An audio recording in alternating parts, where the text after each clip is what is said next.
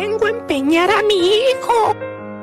Se llama Patricio. Ayuda, me van a empeñar. ¿Cuánto ofrece? Patriz, Patriz, Patriz, Patriz, Patriz, Patriz, Patriz. Se llama Patricio. Ayuda, me van a empeñar. Patricio, sé fuerte. Patriz, Patriz, Patriz, Patriz, Patriz, Patriz, Patriz. Se llama Patricio. Ayuda, me van a empeñar. Patricio, sé fuerte. Three, two, one. This is what we're made for. Game over.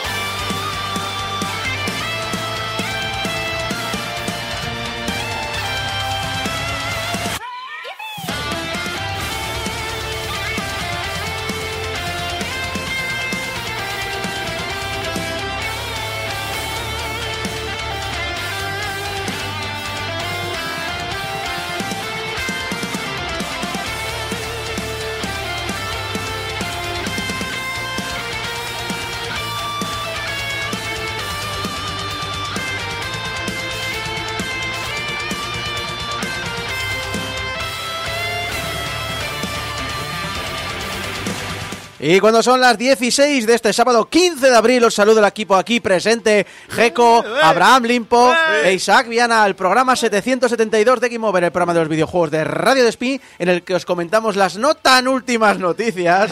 Analizamos Dwarf Fortress para PC, macOS y Linux, y Geco nos trae una nueva sección, GO Confidential donde cogerá un tema y lo tratará a lo largo de seis meses en vez de en un programa como de costumbre. No prometo nada. Probablemente sean más. Y el subtítulo de esta sección, o esta serie de secciones que van a venir a continuación, es el E3 que vivimos peligrosamente. Oh, yeah. Yo, había, yo había propuesto eh, titularla eh, Sé lo que hicisteis en la última E3, pero bueno, entre nombres de película va... Sí, no, bueno, ya veréis un poquito más adelante de qué va el tema. Así que lo dicho, en esta sección agarraos que vienen geoffs. Digo, curvas. No, no. En algún momento tendrá que aparecer en, en la historia de esta sección. Mira, yo estaba diciendo, digo, en el momento que alguien menciona a Joff en, el, en, en la sección, ya, ya no en la intro, en la sección, le va a dar un chupito. O sea que- Esa, esa sé fuerte. En fin, esa, para que no lo sepa, es la Entertainment Software Association, la- el lobby del videojuego, bueno, el lobby de las distribuidoras de videojuego de Estados Unidos, que lleva desde los 90, si no recuerdo mal. Eh, Pero bueno, ya hablaremos cuando toque. sí, sí, cuando toque. Pero antes, pero antes, eh, antes de empezar con el programa, quiero agradeceros a todos los que participáis en, en la sanidad pública. En serio, cada vez que tengo que pasar por ella, me demostráis que hacéis un 300% de lo que deberíais con la mitad de recursos que necesitáis. Así que muchísimas gracias a todos los que estáis ahí, porque lo tenéis mal por arriba y lo tenéis mal por abajo, porque muchas veces sois la primera fuerza con la que se encuentra la gente en la peor de las situaciones. Así que lo dicho, muchísimas gracias a todos y recordad que este año de elecciones apoyemos a los políticos que apoyan a la sanidad pública y eh, echemos a las cucarachas eh, que se dedican a recortarla o a dar dinero público a la sanidad privada. Es muy triste que te acuerdes de la sanidad pública cuando te viene a hacer falta. Entonces hay que tener en cuenta Exacto. que es la, sanidad- la sanidad pública salvavidas. Exacto, y no soy la única persona de la historia de este programa que tiene muchos agradecimientos a Sanidad Pública. Eh, todos pasamos por ahí tarde o temprano y todos eh, nuestras familias pasan por ahí tarde o temprano, así que es algo que debemos que apoyar. Sí, dicen en el, en el chat, eh, Junior de Mambo dice, vamos, que no estarías muerto probablemente. Si no, estaría, si no estaríamos muertos, estaríamos por lo menos arruinados. o jodidos eh, de salud arrastrando cosas. Eh, pero bueno, esto es Game Over, pasemos a las noticias. Y como siempre, me gusta, me gusta empezar con, con noticias de buen rollo, con noticias de, de, bueno, eh, han habido buenas noticias en el mundo de la industria, de no del videojuego en concreto, sino de la tecnología. No me digas buenas, buenas noticias en Game Over, ¿qué está pasando? ¿Qué ocurre? ¿Qué, ¿Qué ocurre? ocurre? No, me gusta empezar a bien porque entre tanta noticia triste esto de Microsoft, que si la E3 y demás, es posible que nos hayamos olvidado ya del culito de Nvidia. Sube, sube. De la El ¿Y esto qué culito, el culito de, envidia. Mueve tu cucu. Qué envidia del, cu- de Qué envidia de culito. cuculito. Nada, pensaba que venía ahora el estribillo. Eh, no, lo dicho, hace unas semanas el vicepresidente del grupo de tecnología avanzada de Nvidia presentaba muy orgulloso las librerías de desarrollo para crear litografías computacionales que son necesarias a la hora de fabricar chips de ordenador. Y dichas librerías se llaman... Mueve tu cucu, se llama así, exacto. Tú- Sí, mueve tu eh, cucu. sudo apt-get, mueve tu cucu y se te descarga. No, no, se llaman culizo. Culizo. Bueno, le llamamos culito, es culizo, hay una H, hay una H después de la T. Eh, y son unas. A ver, rápidamente, porque no nos vamos a meter en ese tema. Nvidia promete una revolución a la hora de fabricar estos circuitos, 40 veces más rápido.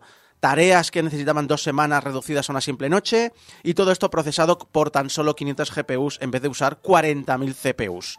Sí, ya, ya sé que has dicho que nos entretengamos, pero es que realmente es una tecnología fascinante el culito. de No, no, a- Eh, fuera de la broma. O sea, sido una tan importante que yo pensaba que todavía se hablaría de la broma y no. Ya la broma se ha. se- o sea, todo, todo el- el- la parte técnica se ha comido ya la broma y, y realmente están. Muy Cuando yo empecé a investigarlo pensaba que simplemente habían hecho como una librería para, para, para generar lo que eran los caminos. Pero no, resulta que eh, la, la tecnología, o sea, la miniaturización que tenemos ahora mismo es tan pequeña que ya hemos superado los límites que podemos hacer de, a nivel óptico para hacer las máscaras litográficas. Entonces, eh, hoy en día ya no se hace con una máscara de blanco y negro como se hacía hasta hace cinco años, sino se usa una cosa que se llaman máscaras de interferometría. Es decir, que cuentan que la luz, como no va a, no va, a poder dibujar el blanco y el negro, sino que va a hacer como una especie de cosa borrosa, juegan por... cal- o sea, lo que hace la librería esta es calcular cómo los rayos de luz van a incidir sobre ese camino para que dibuje exactamente lo que queremos. Y... eh, Esencialmente, no entendí la mitad de lo que ponía, pero la mitad que entendí era absolutamente fascinante. Me pasé tres horas leyendo los papers. A mí lo que me deja claro todo esto, aparte que parece fascinante, evidentemente no lo entiendo, pero lo que sí entiendo, claro, es, el nombre, que es lo- con lo que me he quedado con el concepto. Y a mí lo que me deja claro una cosa, es que en marketing no hay no hay latinos, No. hay, no hay hispanoparlantes. A ver, el- o si los hay, han dicho, sí, sí, sí, pa'lante con esto. El, prole- el problema es que yo creo que, que el equipo de, de ingeniería no ha pasado por el de marketing a preguntar, oye, hacedme un, un listado. Creo que era algo Sí. así como Quantum Lithography o Cubic Lithography, era algo así. Entonces le, le hicieron ese nombre y lo que pasa es lo dicho, que para estas cosas tienes eh, una parte del departamento de marketing que se dedica a repasar posibles problemas con ciertos nombres comerciales a lo largo de, todo el planeta. que se hace no- con todo, ¿eh? Además, Sí, es sí. el, el tema, Men- el tema menos Nissan con el moco, pero... No, y el Mitsubishi con el pajero. con el Exacto. pajero, sí. Pero a veces se cuelan, pero bueno, es, es lo que hay. Pero no, no, es eh, interesante y terrible. Eh, a la vez, Más se la colaron a, a Ghibli con el castillo. eh, la- sí, el Claro. castillo en el cielo. El castillo, sí, en el cielo. Ese, ese mismo. Exacto, ese. Hombre, yo lo entiendo, ¿eh? Porque tú ves un castillo flotando y dices, la puta. La puta, un castillo en el cielo. Y después de este chiste que tiene ya 30 años en el Círculo Friki, hablemos de gente que debería pensarse el mejor, lo que pone por escrito. No solo Nvidia le pasa. Sony. Y Square. No te olvides de Square. Y los jugadores juegan. las- los, jugadores que juegan a juegos por diversión no deberían existir. Resulta que esta semana se ha comentado que Sony, cuando presenta patentes, añade pullas a la competencia. Pero, para mí lo más interesante es encontrarme lo que indicaba el blog FOSS Patents. FOSS con dos S, Patents, por si lo queréis buscar. Uno de esos blogs que tratan temas serios y que los frikis no miramos y demás. Pero resulta que, que lo que está la gente diciendo, mira qué hace Sony con las... eh, de, ha venido esto, se ha dicho, oye, que esto no... Nuevo no es. Por ejemplo, en la patente estadounidense llamada Dynamic Redemption Codes, presentada en julio de 2013, pone, la presente invención puede implementarse en una aplicación que puede ser operable utilizando una variedad de dispositivos de usuario final. Por ejemplo, un dispositivo de usuario final puede ser un ordenador personal, un sistema de entretenimiento doméstico, por ejemplo, Sony PlayStation 2 o Sony PlayStation 3, un dispositivo de juego portátil, por ejemplo, Sony PSP, o un sistema de entretenimiento doméstico de un fabricante diferente, aunque inferior o la patente estadounidense también llamada Generating Custom Recordings of Skeletal Animations, presentada en marzo del 2013, donde podemos leer, la presente invención puede implementarse en una aplicación que puede ser operable por una variedad de dispositivos de usuario final. Por ejemplo, un dispositivo de usuario final puede ser un ordenador personal, un sistema de entretenimiento doméstico, por ejemplo, Sony PlayStation 2 o Sony PlayStation 3 o Sony PlayStation 4, un dispositivo de juego portátil, por ejemplo, Sony PSP o Sony Vita, o un sistema de entretenimiento doméstico de un fabricante diferente, aunque inferior. O en la patente estadounidense llamada UAB Positional Che- Anchors, presentada en diciembre del 2016, podemos leer: La presente invención puede implementarse en una aplicación que puede ser operable por una variedad de dispositivos de usuario final. Por ejemplo, un dispositivo de usuario final puede ser un ordenador personal, un sistema de entretenimiento. Un sistema de entretenimiento doméstico. Espera, espera, espera, espera un momento, espera un momento. Empiezo a notar un patrón, ¿eh? Sí, sí, Es que podemos encontrar exactamente el mismo párrafo o con ligeras variaciones según la época, porque a lo mejor tiene una consola en el mercado que no está en, en otro, en patentes como Dynamic Filtering and Amelioration of Content Streams Manifests, Synchronizing Session Content of external, to External Content, Targeted Gaming News and Content Feeds, Media Object Binding for Dynamic eh, Generation and Display of Data Associated with Media, Course Profiling and Sharing, Establishing and Managing Multiplayer Sessions, Virtual Dojo, Health and Wellness Gamification o Content Streaming with Gameplay Lounge. In the middle of the night. Patentando que es gerundio, ¿eh? Exacto, todas patentes estadounidenses y europeas en que, el- bueno, datan entre 2013 y 2021. De hecho, la más antigua que este blog ha podido encontrar este texto es en la patente estadounidense Redeemable Content Specific to Groups, presentada en agosto de 2011. 11. Y No, ya de- pero además lo gracioso es que saben que están haciéndolo mal porque las propias patentes tienen para eh, en el caso de que esta patente sea se necesite usar en contexto legal debes usar El este PDF, exacto. y te mandan a un PDF que evidentemente no contiene el párrafo consolas inferiores de otros fabricantes. Ay, la puñita. Eh, sí, claro que la gente está hablando en el chat sobre control C, control V, pero el problema no es que es control C, control V, es que es eh, hay alguien en, en el departamento de, de legal de, de Sony que le debe la vida a Sony o algo. Es el departamento de superioridad moral. ¿sabes? Exacto. Superioridad legal, Legal, y moral y, y racial, todo. Y racial y supremacista. Pero, ¿sabéis lo más gracioso de todo esto? Es que según Fox Patents, todas estas patentes que os he dicho, que son unas 11 o 12, son solo una pequeña muestra de las que eh, en Sony incluyen este texto. O sea, están obsesionados con demostrar que son mejores que tú. Yo, yo ya veo, cuando haga la patente, o sea, cuando haga- Microsoft saque alguna patente de estas cosas, tendrá que poner como las consolas Xbox o las consolas, esas consolas de mierda de esa compañía que empieza por S y termina por Oni. Tal cual, tal cual. Eh, a ver, Junior, no digamos son japoneses, ¿qué esperas? Eh, No, porque precisamente Ninte- una cosa que tienen los japoneses es no te van a decir las cosas a la Sí, cara. y no porque Nintendo no hace eso. O Exacto. no lo hemos encontrado, por lo menos. Pero no todo van a ser noticias graciosas, eh, ya ya vamos, ya, hemos calentado, ya hemos reído un rato, eh, vamos a hablar de otras cosas. Eh, un empleado de Konami en Japón ha sido detenido por intento de asesinato a un superior. Al parecer el detenido se acercó por la espalda de su jefe e intentó asesinarle usando un extintor. Rápidamente los compañeros le tiraron al suelo y le mantuvieron agarrado, pero la víctima pasará una semana en el hospital. Todo esto viene al parecer porque hace unos años el agresor acusó a su jefe de acoso y abuso de autoridad a recursos humanos, pero recursos humanos determinó que no existía tal acoso y simplemente determinó mover al trabajador a otro departamento. Aquí, como decían por ahí por redes, y eso que es Japón, hablando un poco del tema de japoneses y tal. Pero bueno, yo creo que también Japón un poco está... Claro, este tío también me imagino un poco en plan haciendo la- una, una acción del Yakuza, de esas de, de Sí. coger ahí... Claro, yo es que lo primero que me pareció entender es que había movido al jefe de departamento. Entonces, cuando Sí. tú mueves a, un- a- a la persona acusada de departamento, tiende a ser de mm, sí, o sea, no, pero sí.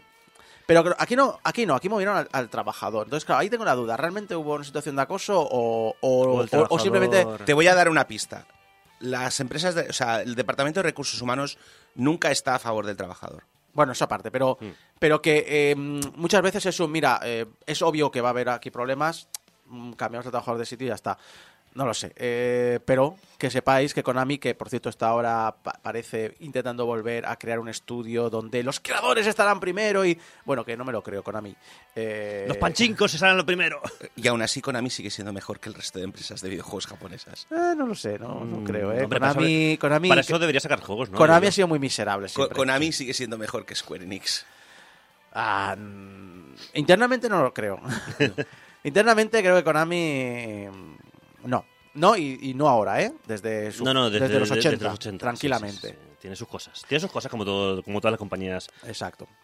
Es- esta violencia, por cierto, no se produce tan solo entre trabajadores. Facepunch, los desarrolladores de Rust, han tenido que cancelar el encuentro que tenían planeado con asistentes a la Game Developers Conference de San Francisco y también con fans del juego. Al parecer han recibido amenazas reales y han decidido, según han publicado en Twitter, que evitar el riesgo era la mejor decisión. Escribieron, es importante recordar que los desarrolladores son ciertamente humanos. Cuando las amenazas aumentan, su seguridad se convierte en nuestra prioridad número uno. Está bien saber que siguen siendo humanos y no ChatGPT, que ha tomado el control de, De todo, de todo. eh, PC Gamer ha hablado con un productor de RAS llamado Alistair McFarlane que comentó que las amenazas a la compañía son habituales hoy día y que el personal encargado de tratar con la comunidad las recibe a diario, especialmente de jugadores que rajan cuando no les gusta cualquier cambio que el estudio introduce en el juego. Peor aún son las amenazas generadas por programadores de programas de trampas y algunos usuarios, eh, los más, más hardcore del juego, ya que hacen grandes esfuerzos para encontrar personas individuales del equipo a las que acosar. Sí, No, yo me gustaría matizar que no necesariamente son los más hardcore, solo son las más nazis. De hecho, O sea, no- es, esta, es esta gente que... No me refiero a, a en general que todos los hardcore son así, sino me refiero que son gente que son como eh, mi, es mi, mi trabajo, mi trabajo jugar a este juego. No, es esta no, gente los- que visita. 4chan y se dedica...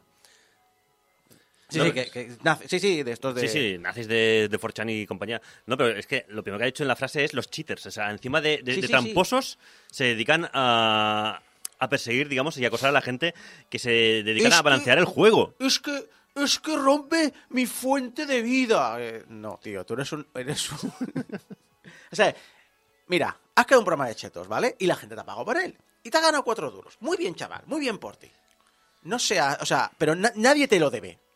Te has aprovechado un hueco del sistema, has sacado un rédito, disfrútalo.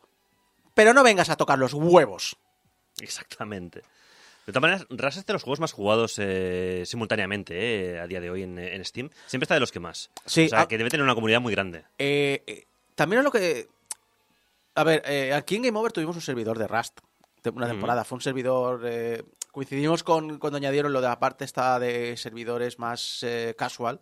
Que no son casual, casual, porque Rust es lo que es, pero pusimos muchas normas que hicieron que, que no fuera tan duro. El problema es que Rust es un juego que tienes que jugar cada día y varias horas. Porque como, lo, como tu jugador y tu base es permanente en el servidor, decae, tienes que estar regularmente a mantenerla y a conseguir recursos para mantenerlo. Entonces, claro, eso genera una especie de círculo de, pues como juego cada día, no dejo de jugar y como mis amigos van a jugar, juegan conmigo y demás, que claro, eso, eso como, como loop de juego le va muy bien a, a- a la empresa. El problema es que como también es un juego que está basado en eh, tú no estás nunca a salvo y los demás no tienes por qué respetarlos, claro, o tienes un control de la comunidad muy, muy, muy encima, porque creo recordar que RAS empezó, o sea, RAS ha tardado muchos años, rollo Early Access. Sí, como todos estos juegos. Exacto, así es decir, de- yo creo que RAS empezó como un juego pequeño al que el éxito le pisó por encima. Como el de IZ, ¿no? Un poco. O como entró, el- entró o- como, o como mod, PUBG. como- exacto, son juegos que entran no- o de mods de otros juegos o early access. Mm. El PUBG, por ejemplo, estuvo en early la tira de tiempo. Y Sí, luego fue un exitazo. El, eh, Mira, tengo una En, cosa. en el ¿no? chat, sí, en el chat este tienes un Stalker. Sí, sí. eh, me, recuerdo, decía en el chat, me recuerdo viendo a Isako en la, a, a la distancia en el servidor de Rust. Bueno, el, eh, sí, eh, Rust es un juego especialito y tienes que tener una comunidad muy encima, obviamente. Mira, están recordando también en el chat la historia de, que además la comentamos aquí, del jugador de Ras que hizo una muralla alrededor de la casa de otro y lo tuvo de mascota al otro jugador. Hay muchas que A mí me gusta mucho, hubo una temporada que me gustaba mucho ver gente que hace eh, bases trampa. Era, era muy gracioso ver cómo... eh, era como un cebo, ¿no? Y cuando entraba realmente te destruía. Pero era, era muy gracioso. Eh, otra cosa que se ha cancelado este año, ya lo sabéis, es el E3. Eh, y la Asociación de Software de Entretenimiento ha decidido hacerlo tras los desafíos que han surgido tras, un- reconozcámoslo, cuando se anunció un interés inicial muy fuerte. Cuando se anunció, muchísimas empresas se anunciaron que iban a ir, parecía bastante levantarse bastante expectación, pero básicamente empezaron a haber ausencias. Yo creo, en mi opinión personal, eh, que realmente la cancelación viene porque los grandes actores han decidido cancelar su asistencia al E3. Sí. Pero bueno, eh, la... mm, En el momento los- que las grandes compañías empezaron a caerse del evento, el evento cayó con ellas. Exacto. Que hay que recordar que aunque la ESA eh, que te hace mucha gracia el nombre de la ESA. gracias. Es que una- se llama la ESA. Exacto. ESA. Eh, Soy tonto. ya. ingresa mucho dinero gracias a la E3, pero el objetivo de la ESA es ser una representación de los grandes distribuidores de videojuegos americanos. Entonces, tampoco es que vaya a desaparecer la ESA porque no tienen la feria. Van a seguir trabajando. Sí, lo que pasa es que una feria como el E3, que además tiene esta solera, esta, Sí. esta enjundia, Es que, es que da, da pena, ¿sabes? a mí me da, a mí la verdad es que no me hace gracia que la gente disfrute tanto de la muerte de la E3. Es como decir, Bueno, a ver, la gente, yo creo, no es que se alegra. Hay una persona en concreto que se alegra mucho. sí, no, luego, es luego, que luego- pero vaya, por lo demás, a ver, siempre están los típicos tontos que, Sí. que van a salir haciendo el tuit de, de A gracia. ver, Y ya está, pero. a ver, yo me quedo con los comentarios de Stephanie Sterling, que había ido a la E3 varias veces como, como para cubrir el evento, que dice que el gran problema que tenía E3 es que no sabía lo que quería ser y al intentar serlo para todos, acababa siendo un evento que no gustaba a nadie. Es, es ese, esa, La, y básicamente la cosa cierto. es que hoy en día, para comunicar con los jugadores, a las empresas les es mucho más fácil hacer un evento de streaming privado eh, que van a tenerlos en exclusiva para ellos y van a poder invitar a cualquiera. Eh, y básicamente también lo que vi, eh, mira, es que porque claro, he estado investigando qué ha pasado con el E3, porque claro, es, todo el mundo... se- y he visto varios artículos y varios vídeos que resumían estas cosas. Uno de los que me, otro que me, gustó mucho fue el de Video Game Storytime, eh, que comentaba que, claro, que el problema es que E3, el evento renovado que trató de hacer, era un e- de nuevo, era un evento que quería cubrir todos los ángulos. O sea, espacio para que la gente fuese, espacio para la prensa y, y que las empresas ya no querían eso. sí. Que, A ver, entonces... Mira, eh, Celor dice, creo que ya había quejas desde que dejó de ser un evento solo prensa. A ver, el evento, y esto lo, lo comento, y yo estoy de acuerdo también, eh, el evento originalmente es de industria. Sí. Entonces, las, el evento eso de Microsoft y Sony y Nintendo no es de la E3. Es, lo aprovechan, que están en el entorno y viene mucha gente de la industria y de la prensa para hacerlo antes de la E3. Pero el evento de la E3 es, en primer lugar, un evento en el que los desarrolladores se conocen, presentan proyectos Exacto. y hacen networking. Ese es el objetivo de la E3. Entonces, abrirlo para el público me parece a mí personalmente incorrecto. Pero es que además, obviamente, como tienes tanta industria y tantos actores importantes, también venía prensa. No creo que la prensa sea el objetivo del E3. Son los desarrolladores. Pero la ventaja que tienen es que la prensa son, en teoría, parte profesional de la industria y aprovechamos que están tanto desarrollador junto para venir la a prensa cubrirla. y a cubrirlo. a todo de hecho, es que es eso. O sea, el E3 siempre ha sido una feria, ¿vale? Eh, ce- no cerrada, porque evidentemente va a la prensa, pero eh, solamente fue en 2017. ¿vale? Bueno, esto lo, lo comentaremos un poquito luego en Sí. cierta, en cierta sección. Pero eh, solamente se abrió al público a partir de 2017. Antes de 2017, ¿vale? Era una prensa, eh, o sea, era un- una convención cerrada a profesionales de la industria. Y en Sí. los profesionales estaban los medios y era como te enterabas de eh, noticias de que se lanzaba tal consola, tal juego, el tráiler, todo esto. Pero era la prensa, no era el público. Según la asociación, hay tres grandes problemas que han surgido este año. Primero, que la pandemia ha cambiado completamente los tiempos de desarrollo. Segundo, que los cambios económicos eh, que, han, eh, que han causado, perdón, eh, sabéis que se habla mucho de que han habido cambios en la economía y demás, pues eso. Estos cambios han causado que varias compañías reevalúen cómo invierten su dinero en grandes eventos de marketing. Y tercero, las compañías están experimentando cómo encontrar un equilibrio entre eventos en persona y oportunidades de marketing digital. Y es una lástima perder un evento que nos ha acompañado durante décadas. La asociación va a seguir, como he dicho, haciendo su trabajo, que es representar a sus socios, ya que la E3 es un evento grande, pero es una cosa más que hacen dentro de su agenda. No dejan de ser un lobby del videojuego para Sí, sí, el gobierno americano. Recordemos, por ejemplo, que la ESA está detrás de la SRB, la empresa que hace. O sea, la organización que, que, que mar- que marca los ratings de, de los videojuegos en Estados Unidos, con lo Exacto. cual no va a morirse. Y también han anunciado que lo que van a hacer, en vez de anunciar corriendo la del año que viene, lo que van a hacer es revisar bien y no van a anunciar este regreso hasta que hayan hablado con todas las compañías y determinen cuál es la mejor manera de representar sus intereses. Ah, por cierto, eh, y la rata de Geoff Kingsley, que ha tardado 15 minutos exactos desde el anuncio de cancelación de la E3 para hablar de su evento. Espera, espera, Es, espera. es que es Música- igual, también, también o sea, aprovechó la celebración de la. O sea, el aniversario de la muerte del presidente de Nintendo para hablar de su evento. Del 2020, en el Sí, sí. 2020 publicó un tuit hablando de se cumplen cinco años de la muerte de Satoru Iwata, bla, bla, bla. Recuerdo eh, que la última vez que hablamos me dijo Nintendo siempre apoyará el Summer Game Fest. Tío, no, no uses un obituario para hacer marketing. Una rata. Mira, Rata. música de una rata y un churro. El churro se llama Game Fest. Pero lo dicho, eh, una lástima. eh, eh, hay otros, lo cierto es que en los últimos años había otros eventos que estaban empezando a copar el mismo mercado, por ejemplo la Game Developers Conference, la Gamescom, eh, estaban cogiendo interés y Nintendo ya abrió camino con los Nintendo Direct, que ya vio claramente que lo que le interesa es tratar directamente con el consumidor sin pasar por el beneplácito de la prensa.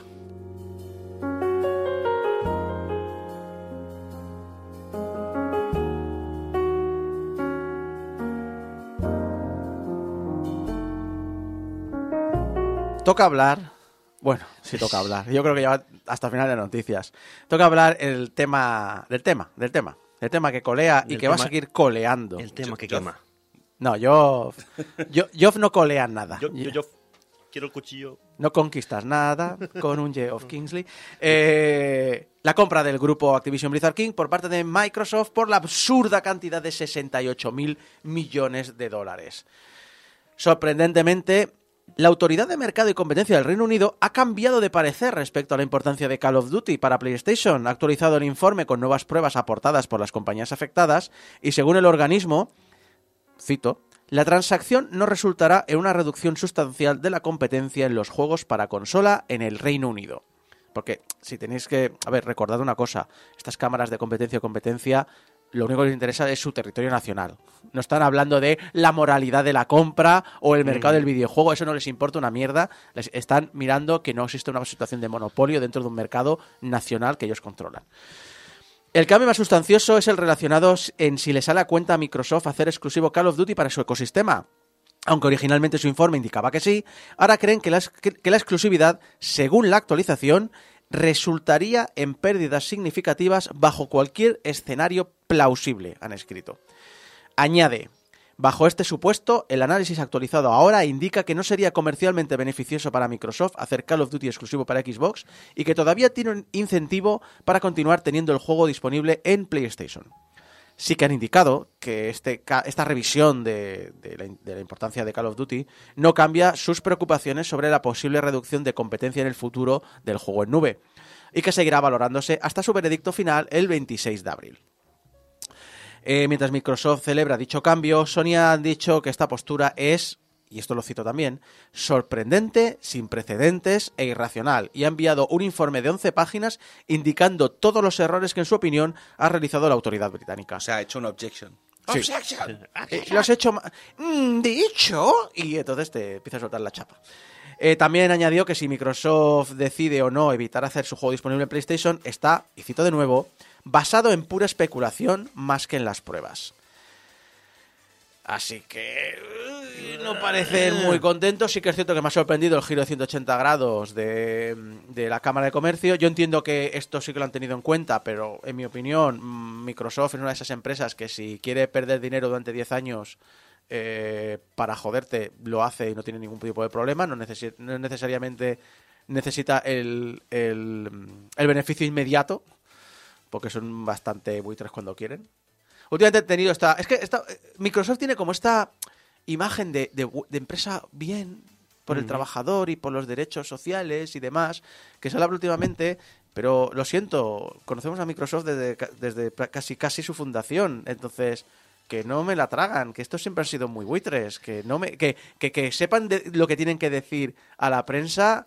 Ah, ¿Te das cuenta de que siempre que hablamos de estas compañías decimos, es que siempre son muy, buitre- muy buitres? Joder, Sony, Microsoft, Electronic Arts, Square Enix, Konami. Konami. Es que, a ver, Es estamos que- hablando de que son grandes compañías. las A ver, es que son eso, es lo que son, corpora- sí, co- son corpora- corporaciones y recordemos que ¿No? Microsoft en concreto es una corporación que está valorada en de 2 a 3 billones de, de dólares.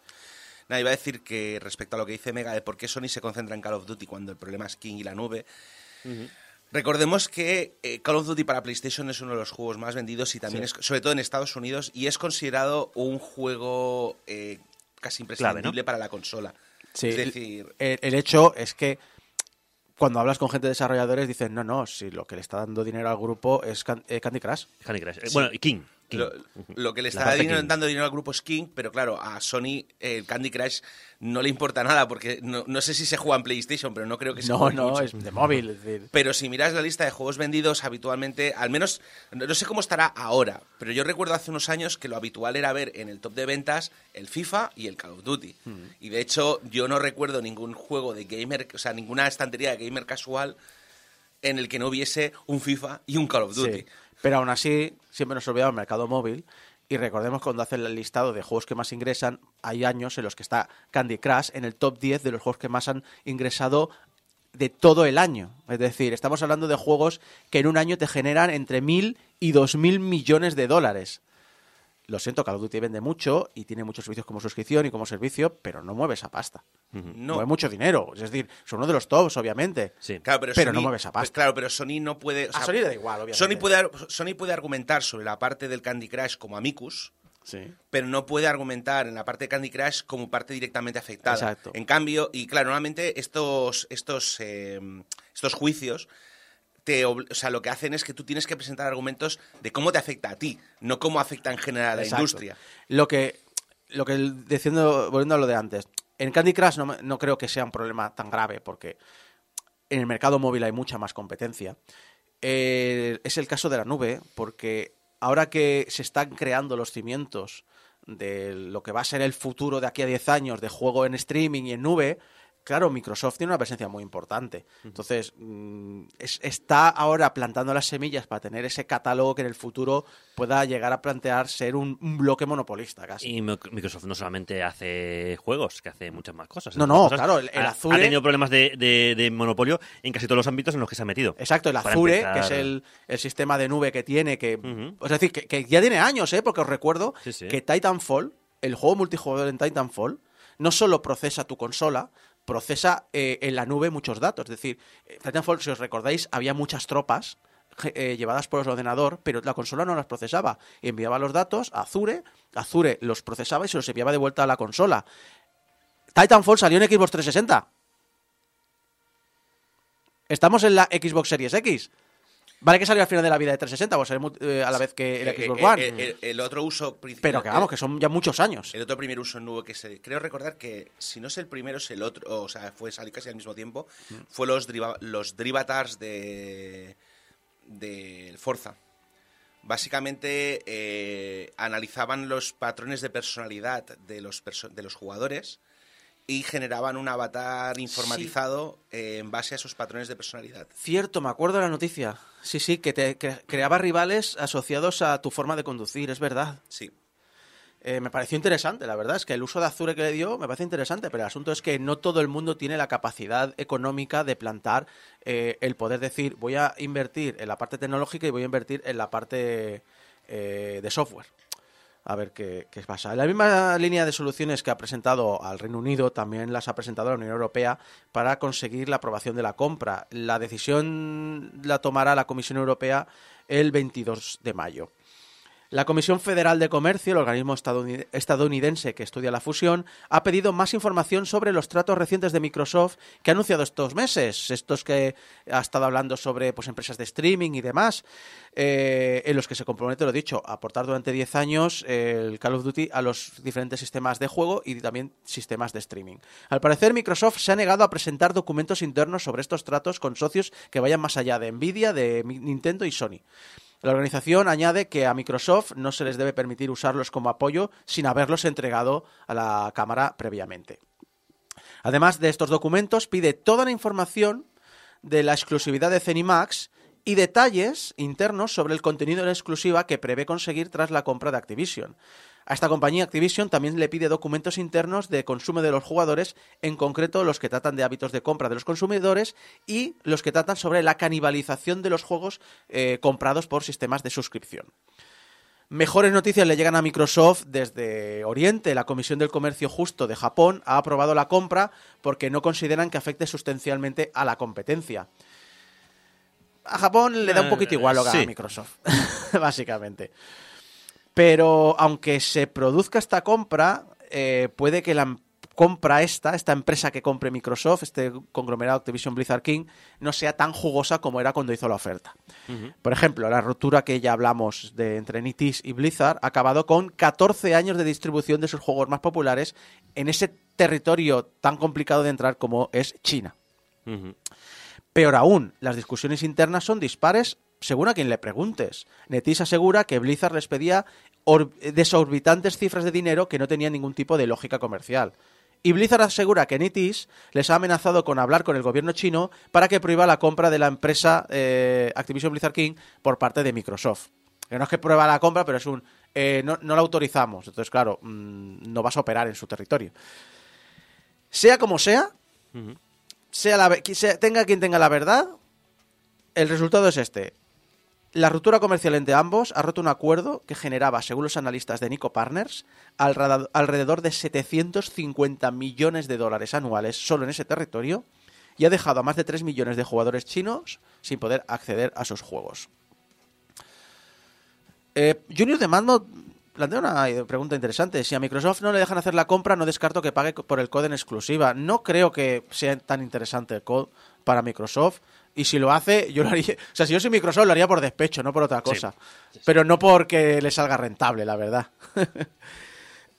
y los juicios no paran. La Junta Nacional de Relaciones Laborales considera fundadas las acusaciones contra Activision Blizzard King de vigilancia ilegal de trabajadores en la protesta que tuvieron contra la decisión de la Corte Suprema de eliminar las protecciones eh, del aborto y también de amenazar a trabajadores de prohibir el acceso a canales donde podían discutir sus salarios, sus horas de trabajo y sus condiciones laborales entre ellos. Recordemos que es ilegal no poder discutir eh, las condiciones laborales de, que tienes. Que es una cosa que en Estados Unidos ah, se- se- est- este debate está en el sentido de que hay muchas empresas que abiertamente dicen que no, que no se tienen que No, hablar. y aquí en España también. Aquí en España la gran mayoría te dicen que no puedes discutirlo y teóricamente en mi contrato pone que parte de mi contrato de confidenciali- de confidencialidad incluye eh, mis- mi, mi actual capacidad sa- salarial. Pero me parece que eso pero es eso es, ilegal. pero eso es ilegal. Y, no- o sea, no es que sea ilegal, es que es eh, lo que se llama en inglés non-enforceable, Sí. pero que no sé cómo se dice en castellano. Esencialmente, no tiene ninguna validez legal. Esa parte, no, sí- se, no se puede, no se puede presionar por ahí. no, no pueden denunciarme por hablar de ello, con lo cual, eh, pues no pueden, no pueden ejecutar el contrato. Igualmente no lo digas en directo. No, no, para- A estas dos acusaciones se le suma la que, la que tuvieron el pasado octubre cuando Activision subió el salario a todos los terces de la empresa, menos a los de Raven Software por haberse sindicado, y tiene pendientes más denuncias antisindicales para revisar. La demanda presentada por un pequeño puñado de jugadores, ¿no os acordáis que habían 10 jugadores americanos que habían presentado una demanda? Fue desestimada, pero el juez ha dado pie a que se la replanteen de nuevo. Y el grupo ya lo ha hecho, incluyendo en su alegato algunas de las informaciones que han surgido durante estas negociaciones con las cámaras anticompetencia de varios mercados. Que yo te digo, yo a este juicio no le veo mucho, mucho camino. Mucho recorrido, ¿no? Exacto. Pero bueno. Eh, el que sí que tiene pinta de llegar a alguna parte es la demanda civil del Departamento de Justicia de los Estados Unidos contra Activision Blizzard por el llamado impuesto de equilibrio competitivo que la empresa impone a los equipos de eSports. Este impuesto, entre comillas, eh, plantea equilibrar un poco la competición poniendo un tope máximo a la suma de salarios de los jugadores de un equipo no evita que les pagues más, obviamente, pero por cada dólar que se supere, el equipo tiene que poner otro dólar a un fondo común que se reparten entre aquellos equipos que no lo han superado. Esto existe en las ligas tradicionales deportivas, pero hay una pequeña diferencia. Pero, Por ejemplo, el béisbol o el fútbol americano. Bueno, creo, no sé si el fútbol, pero el, el béisbol seguro. Hay una diferencia. Estas, estas, eh, estos topes salariales, este, este impuesto, son unas son un acuerdo que existe entre los sindicatos de jugadores y las ligas donde se negocia. Ellos negocian cuál va a ser el tope ese año y hay, pues eso, una aprobación de todas las partes implicadas. Aquí no existe dicha negociación y el Departamento de Justicia cree que es una manera de castigar a los equipos que pagan más de lo que la compañía ha decidido que estos jugadores deberían cobrar. Esto se lleva estudiando desde el 2021 y el año pasado parecía que iban a llegar a un acuerdo prejudicial, pero se cayeron las negociaciones, así que parece que va de camino a, a- bueno, pues lo dicho, a, esta- a presentar esta denuncia. Y ya que hablamos del gobierno de Estados Unidos, los miembros del Congreso están muy enfadados con Japón, con ¿Qué el gobierno están? japonés. ¿Qué enfadados están? Al parecer, estamos hablando de. Si sabéis un poco de política americana, George de Santos está en el Congreso americano. Uf. La persona que no ha dicho una verdad en su puta vida. es decir, si bus- buscáis información de George de Santos y tenéis risas para meses. Al parecer, creen que las técnicas anticompetitivas de Sony y la apatía del gobierno japonés causan que el 98% del mercado del videojuego de Japón esté dominado por Sony y su PlayStation. Y vosotros diréis, ¿cómo? ¿Cómo es posible esto? Perdón por quitar el micro. ¿Cómo? ¿Cómo es posible que el 98% de los videojuegos japoneses sean de Sony y PlayStation? ¿No había vendido Nintendo más que nadie el año pasado? Nintendo, ¿no? A ver, es que sí, Switch ha vendido cuatro veces más hardware que PlayStation 5. Y nueve de los diez juegos más vendidos del año eran no de Nintendo, eran first party, first party de. Nintendo. Es decir, ni siquiera tienen que repartir el dinero. Ellos lo guisan y ellos se lo comen. Claro, pero es que tú no lo entiendes. A ver, Nintendo no hace consolas, hace juguetes. Yo estoy muy de acuerdo con esa afirmación. Yo estoy muy de acuerdo que la- la- lo que hace, lo que comenta Funs más de una vez, que Nintendo no es una empresa de videojuegos, es una juguetera. Y, estoy- y- y- y el, el tratamiento que ha hecho de la película Super Mario me lo demuestra aún más. Lo dicho, ¿qué ocurre? ¿Por qué el 98% del mercado? Lo que ocurre es que en esta guerra que ha tenido Microsoft contra los, mm, las leyes antimonopolio y demás, han determinado o se han presentado en todos los sitios y, todos los, y todas las cámaras de comercio la han dado como por buena que el mercado de consolas solo se reparte entre Sony y Microsoft y que Nintendo no cuenta. Por algún motivo les han convencido a todo el mundo que ni el mercado móvil ni, ni Nintendo cuentan. Entonces, ¿qué ocurre? Que los congresistas de ambos partidos están que trinan y quieren que esto se trate en las próximas negociaciones comerciales con Japón. Por cierto, solo por, por- por finiquitar este tema, ¿sabes una, lo que sería un movimiento maestro troll de parte de Microsoft? Decir, o sea, poner como condición, compro Activision Blizzard King, e pero voy a, pues, voy a separar Activision de las operaciones comerciales de Microsoft para que pueda seguir desarrollando el Call of Duty. Es que... Y sabes, es decir, de compro Activision Blizzard King, pero en realidad solo estoy comprando a Blizzard y King y Activision seguirá, será una empresa independiente de la cual Microsoft será accionista, pero ya está. Sí, pero ¿sabes qué ocurre? Eh, los accionistas eh, estarán en contra de la compra. No sé, Porque pero lo que quieren es que les den la pasta por sus acciones. Eh, interesante. Eh, dinero, dinero. De hecho, estamos hablando de dinero, ¿no? Pues no nos quitamos este tema de encima. Vamos a seguir hablando del tema. Money, money, money, money, money, money, money. Sube, sube. Money, motherfucker.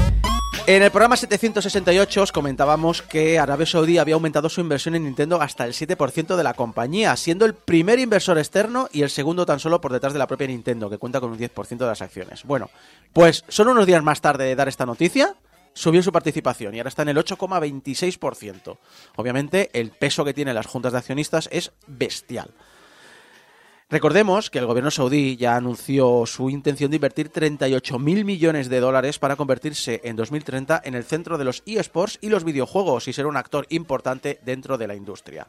Otra de las empresas que ha caído en sus manos ha sido Scopely, la desarrolladora móvil que cuenta con títulos de licencias de todo tipo, desde la ruleta de la fortuna, que os podéis reír, pero da mucha pasta, Pues sí. a Marvel. Está en 800 países, o sea... Exacto. A, lo, lo dicho, juegos oficiales de Marvel, pasando por The Walking Dead y Star Trek. ¿Y cuánto ha pagado? 4.900 millones de dólares. Que recordemos, Wow. sigue siendo mucho dinero. Sube, sube, sube. Quiero dinero, dinero. Yo quiero dinero, los dineros. Parnet. Presidentes muertos. Y hablando también de dinero, pero del que no pagas a gusto, sino que pagas ¿No? porque te obligan. Vaya, ese ya no me gusta tanto. Bueno, depende a quién se lo hagan. A ti no te afecta. A ti no te afecta. Yo quiero que me lo den a mí. Exacto. sí me afectaría. Google. Ah, entonces... Google que parece que no tiene una buena relación con el gobierno de Corea. no tiene una buena relación con nadie. La verdad es que sí. Desde que no está. Desde que.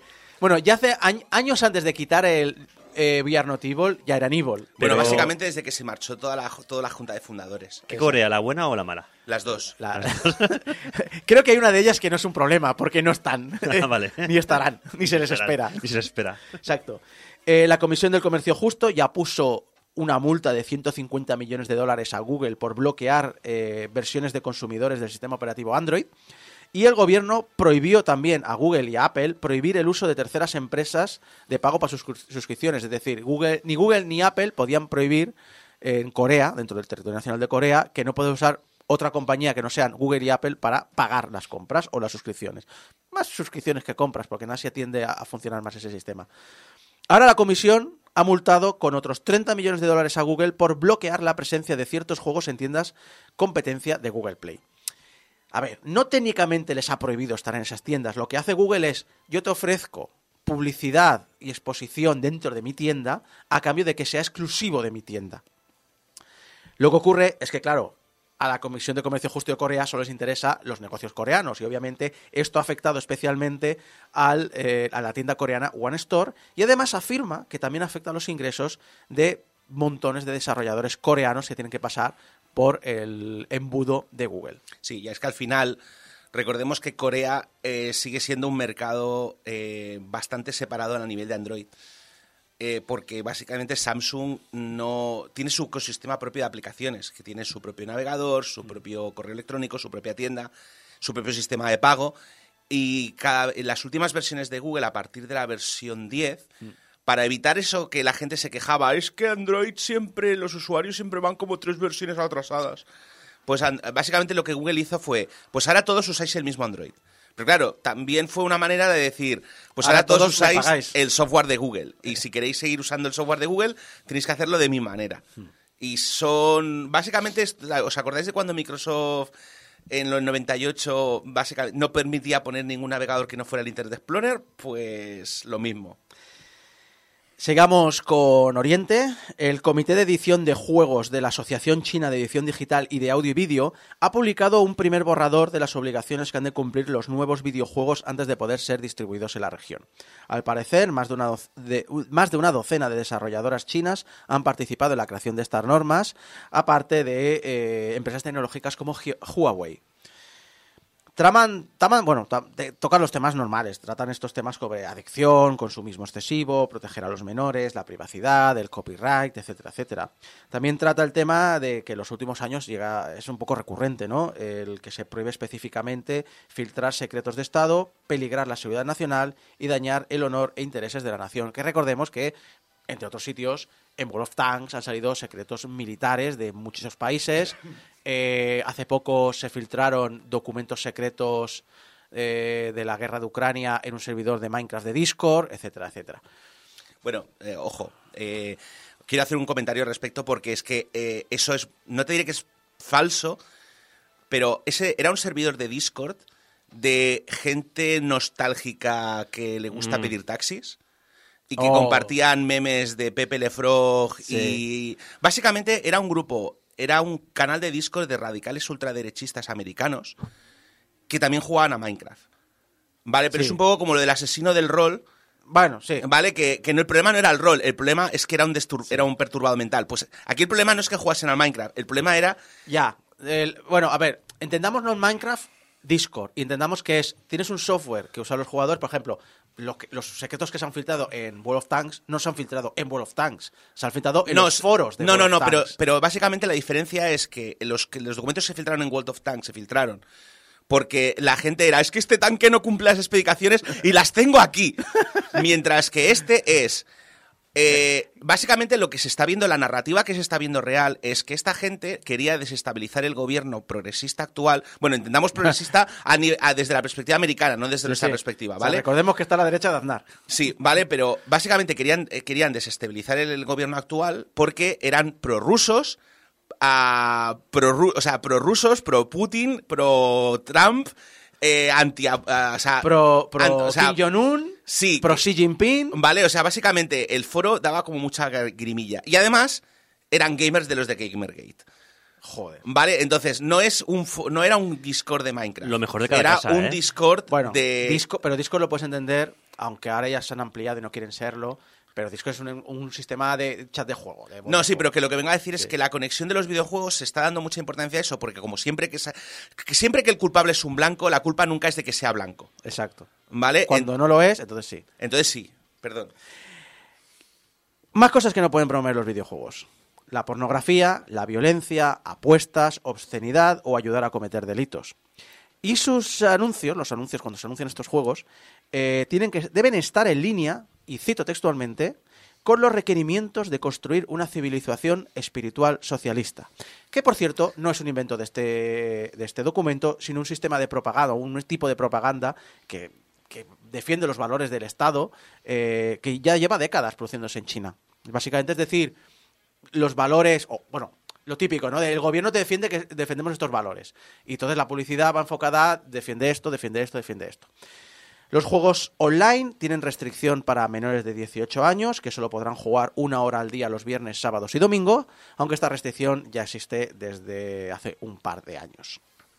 Y por cierto, muy rápidamente, no vamos a interrumpir, independientemente de si os ha gustado o no la película Super Mario, es indudable que ha causado récord. Su estreno ha recaudado 377 millones de dólares en todo el mundo en su fin de semana de estreno. Tan solo en Estados Unidos ha generado 205 millones. Estos 205 millones casi duplican al mejor estreno hasta ahora de este año en Estados Unidos, que es el de Ant-Man y la avispa Quantum Manía, que ya había, había hecho 106. Eh, también superan a películas también producidas por Universal como Jurassic Park Dominion, mala. que hizo 145 millones. Con lo mala que es. Y de Illumination, que hizo 115 con Minions. Si la comparamos con Sonic 2, la brecha encima es muy superior porque el erizo eh, ha superado, perdón, el erizo recaudó 72 millones. A nivel global es el mayor estreno en videojuegos. Sus 377 millones casi doblan a los 206 del estreno de World of Warcraft, el anterior récord. Por cierto, viniendo hacia aquí he leído que eh, ha llegado ya a los 500 millones la película de Super Mario se ha convertido ya oficialmente en la el mayor película de un videojuego, va a ser un videojuego. Y no está mal para una producción. Me acaba de enseñar- el señor Cine me ha dicho que es líder de taquilla en España. Y no está mal para una, una producción que en principio les ha costado 100 millones. Yo no la he visto, o sea que aún seguirá subiendo.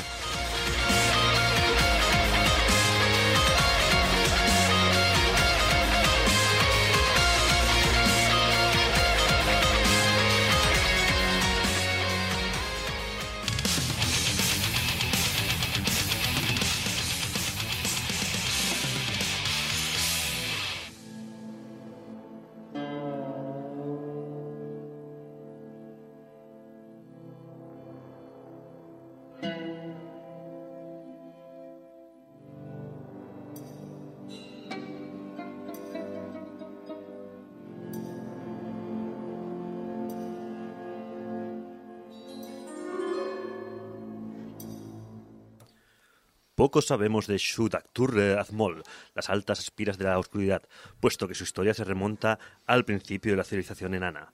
Sí que sabemos que fue fundada por Moldaz Odombarez, autoproclamado profeta y cantero de renombre, que partió a las inhóspitas selvas del continente sep- septentrional para construir un templo en nombre de un dios olvidado. Más de 20 siglos han pasado, y la torre obsidiana de 30 metros de altura, rematada en oro y piedras preciosas, permanece impertérrita en medio de la selva. Nuestros exploradores encontraron el interior lujosamente tallado y los esqueletos ya ajados de sus antiguos ocupantes esparcidos por la edificación y la poco profunda madriguera donde tenían dormitorios temporales y campos de cultivo. Dado que la mayoría de los cadáveres no presentan signos de violencia, se considera uno de los mayores misterios de la civilización enana. Sí, uno de los mayores misterios de la civilización enana, o también podría ser que se me olvidó llevar la cuenta de cuánto alcohol quedaba en la despensa y los maté accidentalmente de sed. Bienvenidos a Dwarf Fortress.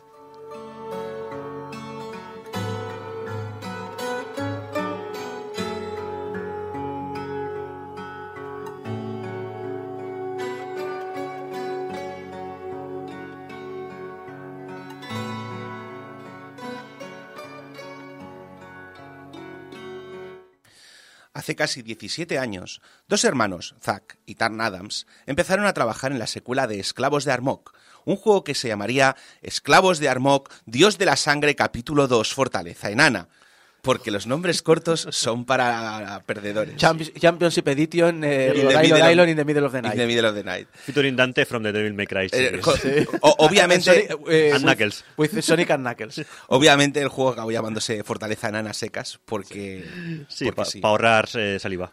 Fortaleza Enana pretende, o Dwarf Fortress para los amigos, pretende simular un mundo desde cero, incluyendo mitos, civilizaciones, artefactos, figuras históricas y monstruos, y luego nos sitúa en él, con el objetivo de construir una colonia enana y sobrevivir el mayor tiempo posible.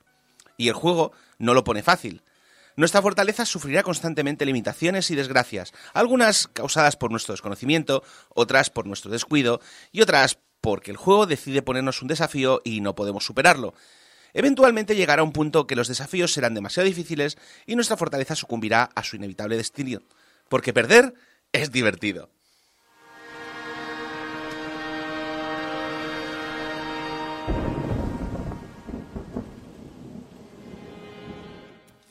La versión de Steam, que se estrenó el 6 de diciembre de 2022, nos llega de la mano de Kid Fox Games, que en el pasado nos trajeron juegos como Boyfriend Dungeon o Puperazzi. Oh, grandes. Du- sí. ambos. Oye, un catálogo variado. De hecho, es muy, es- de hecho, es muy interesante porque Kid Fox Games, eh, la creadora de Kid Fox Games, está especializada en, al igual que Zack, Zack Adams, está especializada en generación aleatoria de, de terrenos. Y muchos de sus juegos de, de prime- o sea, los juegos que ha hecho ella, no a través de terceros, no ha publicado, son juegos que, eh, al igual que Dwarf Fortress, generan el terreno aleatoriamente. Y han publicado varios papers y un libro eh, conjuntamente, por eso se conocían. Así que, no sé, es como un detalle curioso que no he puesto en el guion, pero que me, me, me moló mucho. Eh, Dwarf Fortress siempre ha sido un juego sostenido por las donaciones, pero recientemente los hermanos Adams decidieron que necesitaban tener un cojín económico y contactaron con el estudio para hacer una versión oficial de pago. Esta versión oficialmente es un lavado de gráfico de cara, incluye un set de gráficos completamente nuevo, así como pistas musicales, soporte nativo para ratón y versiones mejoradas de los interfaces antiguos para más comodidad. La verdad es que el valor añadido de la versión Steam se agradece y no soy el único que piensa eso, ya que el juego ha vendido la friolera, perdón, vendió la friolera de 600.000 copias en los dos primeros meses y alcanzó brevemente el puesto número 2 en ventas, solo superado por la Steam Deck. Y si eso os parece poco, os recuerdo que el ranking de Steam se mide por dinero obtenido, no copias, así que es bastante difícil destronar a, a algo que vale 400 pavos. Como mínimo. Como mínimo. Sí. Si No, no, el... el, eh, Vamos a, a ver, es cierto que llevan dos décadas de comunidad detrás, pero sí que es cierto que es que mm, la mayoría de juegos Mindis no alcanzan esas cifras. De- de y menos algo y menos algo cuando tú al principio pensabas que es vale, somos muchos jugadores los que jugamos, pero somos un nicho. De hecho, cuando terminé el guion, encontré que en los dos primeros meses recaudaron 7 millones de dólares. Que no está mal para ser un juego indie, pero sobre todo hay que tener en cuenta que en los 20 años de juego habían recaudado más o menos 1.200.000. Es decir, han recaudado en dos meses lo mismo que habían recaudado en 15 y pico años. No, menos, porque has dicho que en 20 años me han recaudado un millón. Sí, pero en realidad no son 20 años, porque el juego se lanzó en Sí. 2007. Y ahora han recaudado siete, es decir, han recaudado siete veces más. Sí, sí. O seis, por la- el pico, pero bueno. Lo que habían comentado sobre todo era que respecto a los ingresos del Patreon eran 40 veces más de lo que habían ingresado por Patreon en un año. Que no está mal. Una barbaridad. En fin, eh, Dwarf Fortress, por si no lo sabéis, pertenece a un, juego de- a un género de juegos que hoy en día viene a llamarse generadores de historias y que incluye, al menos a mi entender, juegos como los Sims, Project Zomboid, Ringworld o Crusader Kings. Habitualmente son juegos que no tienen objetivos definidos, pero incluso si lo tienen, suelen ser secundarios al desarrollo de las partidas y que simplemente dejan al jugador con una premisa básica y dejan que su imaginación rellene los huecos. En los Sims, por ejemplo, sí, nuestros personajes tienen objetivos, pero al final eh, construimos casas y jugamos a muñecas con ellos. A Yo- so- sobrevivir, Sí, como yo- hacemos en la vida real. Sí, exactamente. Yo, yo, por ejemplo, que era más de construir casas, pero lo que recuerdo es que mi hermana se montaba verdaderas, verdaderos seriales eh, de estos venezolanos. Pero luego venía y te contaba lo que había pasado en el Sí, su barrio. Solo exactamente. Que, solo que le daba igual, le importaba una mierda a sus vecinos de verdad, le importaban sus vecinos de los Sims. Exacto, porque es lo que mola. O sea, a mí esos, esos no huelen. Así que... Bueno, eh, figurativamente sí, pero es decir, hay un indicador de, de Maestre. higiene, pero Y, y aunque todos estos juegos no. O sea, se pueden considerar generadores de historias, ciertamente ninguno ha tenido tanto éxito como Dwarf Fortress, en cuyo paso nos ha dejado historias como las crónicas de Bot Murdered, cómico- cómics como Strike the Earth, que narra el auge y caída de Granite Tombs, o narraciones como las del canal de Cruxmash, uno de mis favoritos para tener de fondo mientras trabajo y la inspiración detrás de las narraciones que vais a escuchar hoy durante el análisis. ¿Y cuál es la clave del juego? En general el consenso es que la extrema pero no injusta dificultad y el amplio abanico de opciones hacen que realmente y de verdad de la buena perder sea divertido. Eh, incluso, y es que incluso cuando me tira monstruos horribles o ejércitos gigantes, la mayoría de las veces puedo trazar mi fracaso a mi falta de previsión. Siempre aprendes algo en las derrotas, incluido, en lo más importante, que no puedes ganar.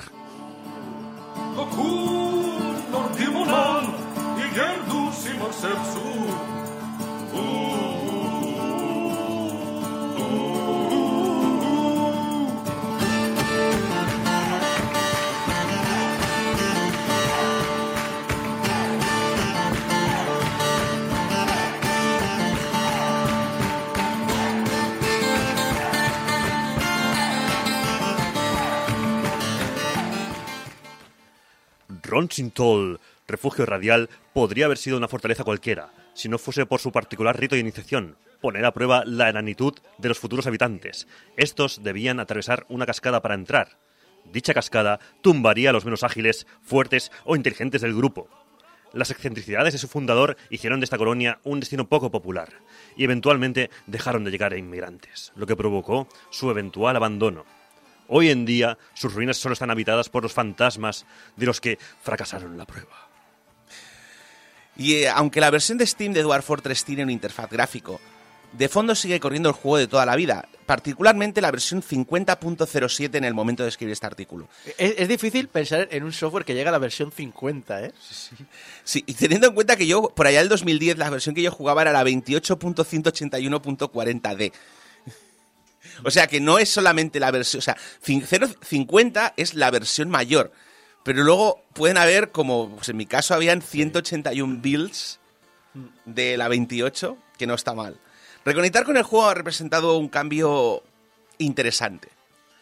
Entre otros cambios de estos últimos 10 años, eh, los hospitales ahora son más interesantes. Puedes amputar miembros gangrenados, las extremidades rotas requieren entablillado y Eso el uso de un instrumento de tortura llamado banco de tracción. Eso sí que hace falta. Sí.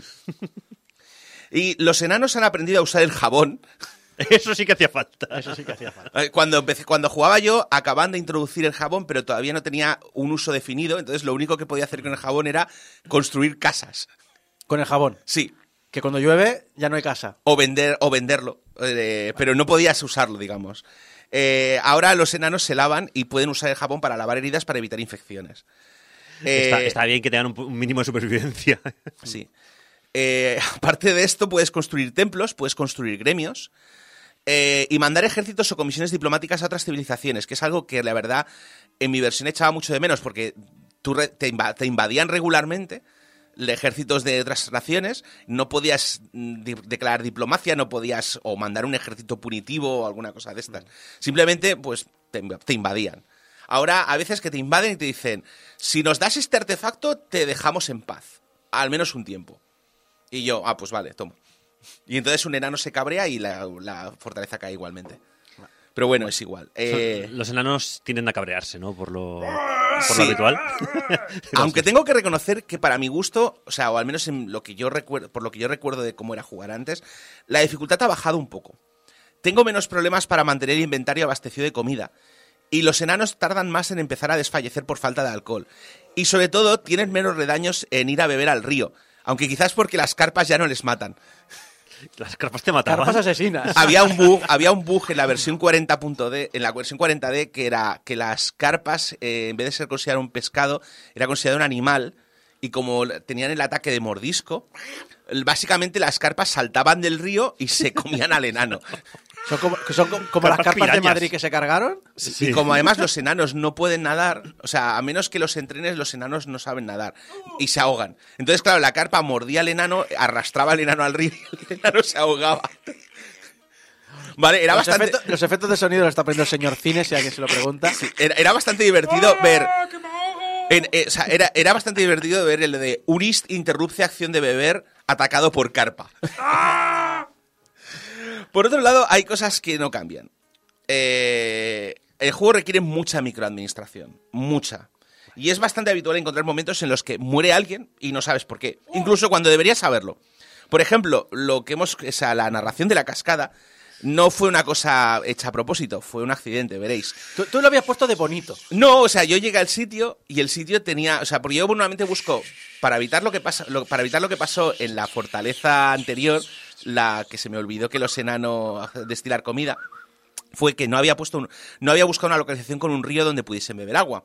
Y en esta busqué un sitio que tuviese río. Lo que yo no sabía es que el río tendría una cascada de siete pisos de altura.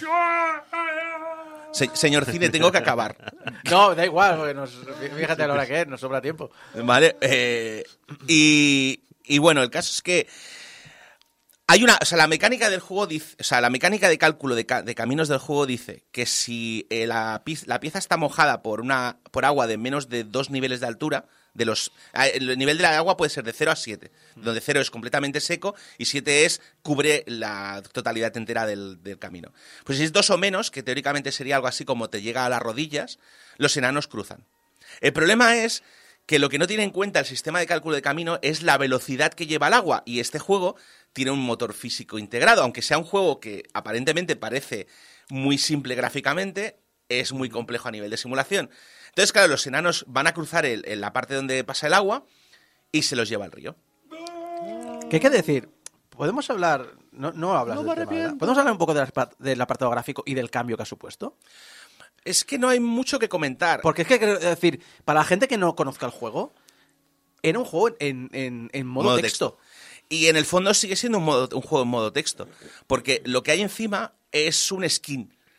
O sea, no sé si habéis jugado. Bueno, si habéis jugado a juegos como NetHack o similares, sabéis que eh, normalmente lo que hacen es que el, el juego, en realidad, por debajo, es texto. Y lo que hacen es que ponen una interfaz encima que dice, ah, donde aquí normalmente habría una C minúscula, voy a poner un gatito. Donde aquí hay un icono, o sea, donde aquí hay un smiley, es un enano. Y este motor además lo que hace es leer las propiedades del objeto en cuestión, por ejemplo, para los, para los enanos tiene varios iconos que femeninos y masculinos que dependen pues esencialmente de- del género, la el oficio que tienen, te pone un skin u otro. Si también, ah, por ejemplo, pues si un objeto es un barril, lee la propiedad del material con el que está hecho el barril y si es de madera o es de metal o es de... pues te pone un color o te pone otro. Pero en esencia el juego sigue siendo un juego en modo texto. Lo único que pasa es que no lo ves porque está escondido por una capa de gráficos. Eh, por eso no he comentado mucho más. Es decir, los, es- el tileset es bonito y cumple su objetivo. De hecho, creo que lo ponía al final, pero, pero honestamente la parte importante del juego sigue siendo eh, que generas un universo, hay 80 tipos de minerales, Sí, hay sí que piedras. creo- sí que creo que, que ayuda a que gente que no se había atrevido a meterse con el juego. Ah, por es- aquello de decir, hostia, me tengo que memorizar que una C es un gato y que un Eh, smiley es un que si no os habíais atrevido a meteros en el juego, es- el- ya había antiles gráficos. Lo que no había eran tiles gráficos comerciales eh, en un bonito paquete ya preparado de Steam. Pero tú te podías bajar desde hace... De hecho, yo la versión que jugaba no era una versión en modo texto. La versión que yo tenía precompilada del 40.d era una versión que tú te bajabas un paquete, un zip, y el zip ya venía con unos gráficos prehechos, con unos cuantos mods de calidad de vida. eh, y esto no deja de ser lo mismo, pero pagado. De hecho, yo compré War Fortress, o sea, compré la versión de Steam más que otra cosa por dar soporte a los creadores. Sí, Eh, que ya me contaste que había un tema personal de salud por en medio que les iba muy bien Sí. a dar el salto. Pero honestamente, es si. Si es un juego que no os llamaba la atención antes, No os va a llamar la atención ahora, ¿no? no. Es muy de nicho. Sigue, sigue siendo muy de nicho. Sigue ¿no? siendo muy de nicho. Por eso, va, esencialmente, lo que, o sea, lo que os estoy comentando todo esto de los problemas de pathing y todas estas cosas es lo importante del juego. Honestamente. De todas maneras, es muy de nicho, pero nada, Abraham, pero todo el mundo lo comenta que es una droga. Todo el mundo que lo juega, me refiero, que lo juega. A ver, la cosa es que O sea, es, es- engancha que. es un que gusto adquirido, como lo que dicen de la pizza, la pizza de anchoas. Sí. Es un gusto adquirido. Si te gusta, o sea, en el momento en que te gusta, no puedes dejar de comerla. Si te Ya. gusta, sobre todo, lo que has dicho tú, generar historias. Por ejemplo, en el chat, Angelo Cato dice: Hace poco un gigante, eh, criatura legendaria, se acercó a mi fortaleza. Se cruzó primero con uno de mis toros escapados del redil y al intentar comérselo, el toro le dio una cornada. Se desangró antes de llegar a mi puerta. Los, los enanos tienen una estatua de bronce del gigante recordando ese día. Y son pequeñas cosas, es decir, solo tú lo sabes, pero cada vez que abres el juego y abres la estatua, te acuerdas de lo que ocurrió. No solo eso, además, ahora tú puedes comisionar estatuas específicamente.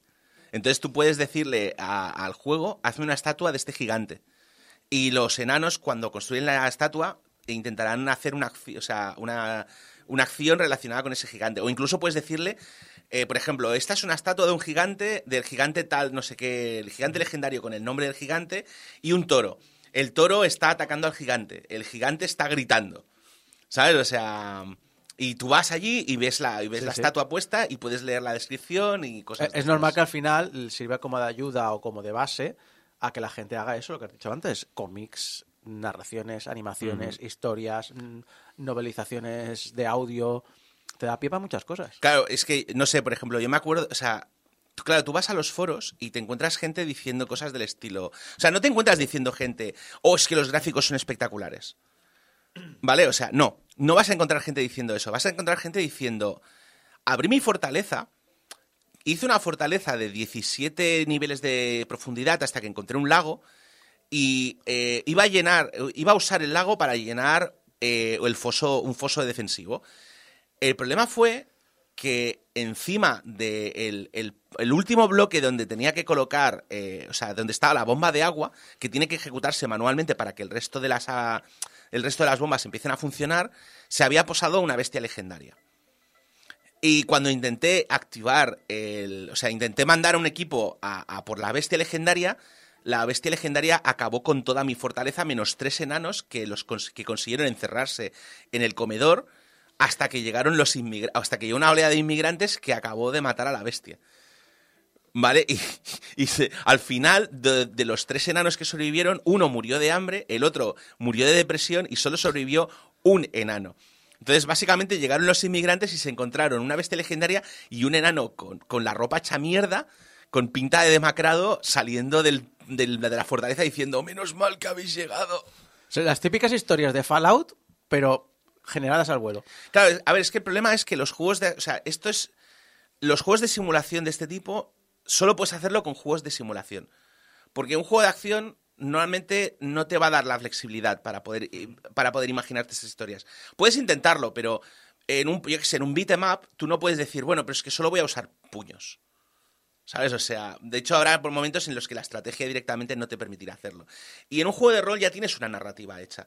Yo, a ver, yo recuerdo, por ejemplo, en, en Skyrim no tanto, pero en Oblivion, haber interpretado como si fuese un juego de rol a un personaje particular.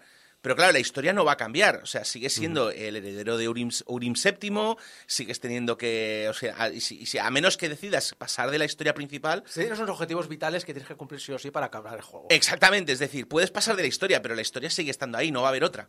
En cambio, en Dwarf Fortress no hay una historia, no hay un objetivo, con lo cual eh, el objetivo es ¿cómo van a morir mis enanos esta vez? Bueno, pero yo creo que es la mejor manera de, de hacer entender a la gente si este juego es para ellos. Bueno, de hecho, por cierto, por terminar con la anécdota de lo de la cascada, Sí. eh, cuando eran empujados al abismo y morían, el problema es que a mí me llegaba una notificación de combate. ¿Vale? Me llegaba una notificación diciendo, tal enano ha sido empujado con fuerza y se le ha roto no sé cuántas costillas y, y yo, No me digas si se le iban a hostias con la cascada.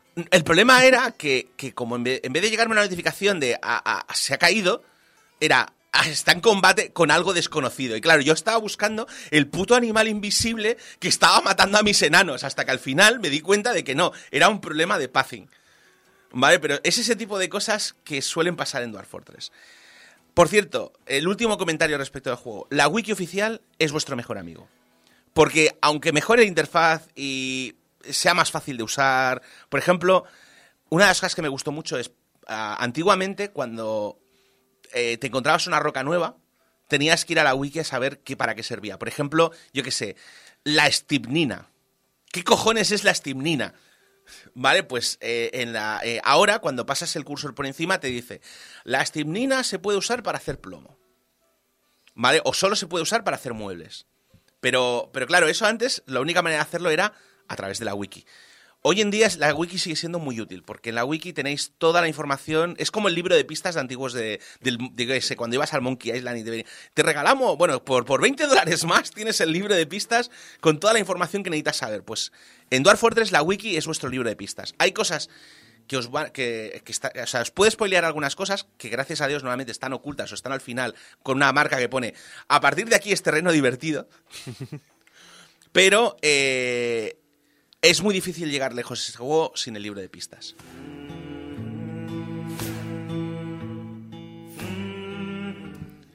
Kulez Startaz, la abadía de la hidromiel, fue una expedición iniciada por Obok Etesabuz y cuyo obje- obje- objetivo era suplir la, la mejor hidromiel al reino de Zulban Kitik. Vaya nombrecito, colega. Lo siento, es lo que genera el juego. Es... Cállate, que estoy narrando. Un grupo de expertos apicultores y fermentadores reunió el dinero suficiente para costearla y en el año 110 del nuevo imperio la expedición partió hacia los pastos occidentales. Desgraciadamente para ellos, los, los prospectores erraron al reportar panel- panales y la expedición se encontró atrapada en una tierra que no ofrecía miel. Ante la imposibilidad de importar panales, la colonia fue rápidamente abandonada. Sí, es el tipo de cosas que os encontráis en Dwarf Fortress. Voy a montar una colonia eh, para hacer eh, hidromiel. Y voy a buscar un bosque, un prado lleno de flores, que no va a tener apenas árboles, que va a ser muy difícil hacer cosas que no sea... Pero que bueno, teóricamente debería haber miel. Llegas allí, no hay ni un solo panal. ¿Y ahora qué hago? Pues, pues empiezas una nueva partida. Os voy a reconocer una cosa. Dwarf Fortress ha sido un juego un poco difícil de analizar para mí. Eh, no es una novedad. Para mí es un juego que llevo más de 10 años jugando. Y por tanto no sabía si tratarlo como un análisis o una retrospectiva. Eh, también es un juego que como lleva 10 años, mucha de la gente que nos está escuchando habrá oído hablar de él. Y hay suficiente información ahí fuera como para hacerse una idea. No es... O sea, es básicamente aquí... Puedo aportar mis opiniones personales, pero no puedo aportar mucha información que no esté fuera. Entonces, respecto a mi opinión personal, es que Dwarf Fortress sigue siendo un juego que me engancha con mucha facilidad. De hecho, me compré, o sea, me, había negado a iniciar el juego hasta que me puse a hacer análisis y a pesar de que no he tenido prácticamente tiempo material, le he echado más de 20 horas en una semana. ¿Dormir para qué? Wow. ¿Vale? Y, y 20 horas y tres, y tres fortalezas diferentes con tres historias. Porque estas historias son historias que he generado específicamente, no para esta parte, no para este. O sea, son, son las tres partidas que he jugado y que menos una de ellas, eh, no, no, perdón, ninguna. Las tres han, han fenecido miserablemente en menos de tres días. O sea. eh, como he comentado, los gráficos están bien, pero. Y la música también es interesante, pero no, no es nada que, que vaya a añadir. Pero bueno, hay juegos que ofrecen una experiencia similar, como Rimworld, eh, que a mí me gusta más porque supo recortar lo innecesario para ofrecer una, una experiencia más manejable. Pero aún así, no sé, es como decirte yo, es que no sos vos, soy yo.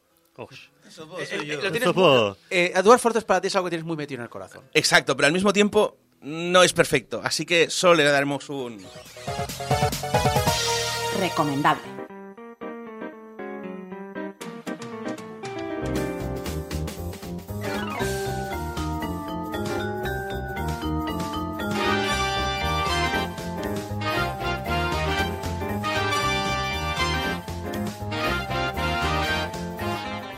Presentamos sección nueva, Geo Confidential. O, o, o, bueno, no sé. Como, bueno, ya. Sí, sí, lo has hecho bien. G.O. Geo Confidential. Oh, game. Confidential. It's in the game. ¿De qué va, Geco? ¿De qué va? Porque te la has sacado de la manga esta semana. Hey- Sí. hey- ¿De qué va Heiko? Es, es en plan de. pues ahora te lo explico. ¿De qué va? ¿De qué va, a ver, a ver, Geo? explícalo ya, ahora te explícalo explico Ape. Ahora te lo explico. Está haciendo largo. Mr. Cinema. Oh, oh, oh.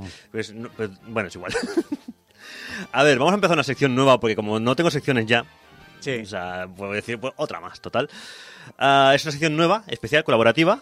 Más que nada porque no sabía dónde encajarla en lo que ya teníamos, porque teníamos ahí la sección de alguien tiene que hacerlo, tenemos la hora de las letras, Yo, es que pues ya, bueno, pero. tenemos que- un laude, Pero ¿No teníamos una sección que Sí, hacía es lo que. eh, eh, esa.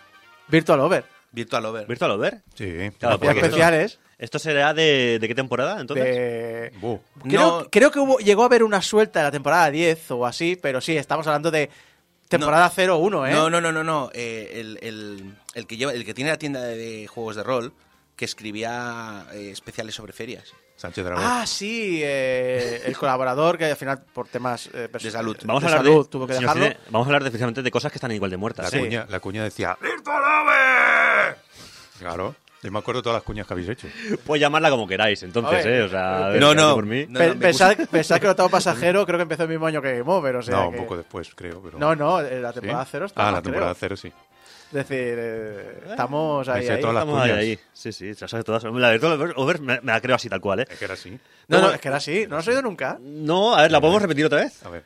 ¡Virtual Over! Que realmente esa no es su cuña. No, no. Historia de Game Over. Era la intro. Tiene una eh, Game Virtual Over tiene su historia, pero mientras la estábamos grabando hizo la broma de Miyamoto gritando Virtual Over Y Saeva y Fun son unos hijos de la gran puta y lo usaron la mitad de las veces. O más.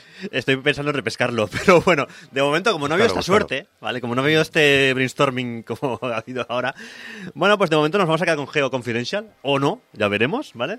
Ah, es una sección que ya veremos lo que dura, además, porque esto va a ser. ¿Pero de qué va? especial. ¿De qué va la sección? ¿De qué va la sección? La Lleva ya sección media hora aquí enrollando. Pues básicamente, esto es una sección divulgativa, para que la gente como usted sepa de qué va Ah, me- me el- interesa, el mundo me de los interesa. videojuegos. Me hombre. quedo, me quedo. Aprender un poquito. Lo que pasa es que va a intentar ser seria y luego no lo va a ser. Ah. Eso es lo que tiene Bueno, este mejor. tipo. Es lo que tiene también el programa este. Que bueno, nos vamos a recrear sobre todo con los memes y esas Ay, qué cosas. bien, qué bien. Me gusta, Ahí, me ahí. gusta esta. Bueno, lo que viene siendo. ¿Sabes? Eh, ¿Usted juega al L.A. Noir, eh, señor Cine? Claro, ¿Sí? Claro ¿Se lo ha no. pasado? me lo pasé. ¡El Anuar! En media hora me lo pasé. Ah, Espera, ¿cómo, eh, un momento, dice, ¿ha ha jugado usted al Elena Noir? Claro. Suspect.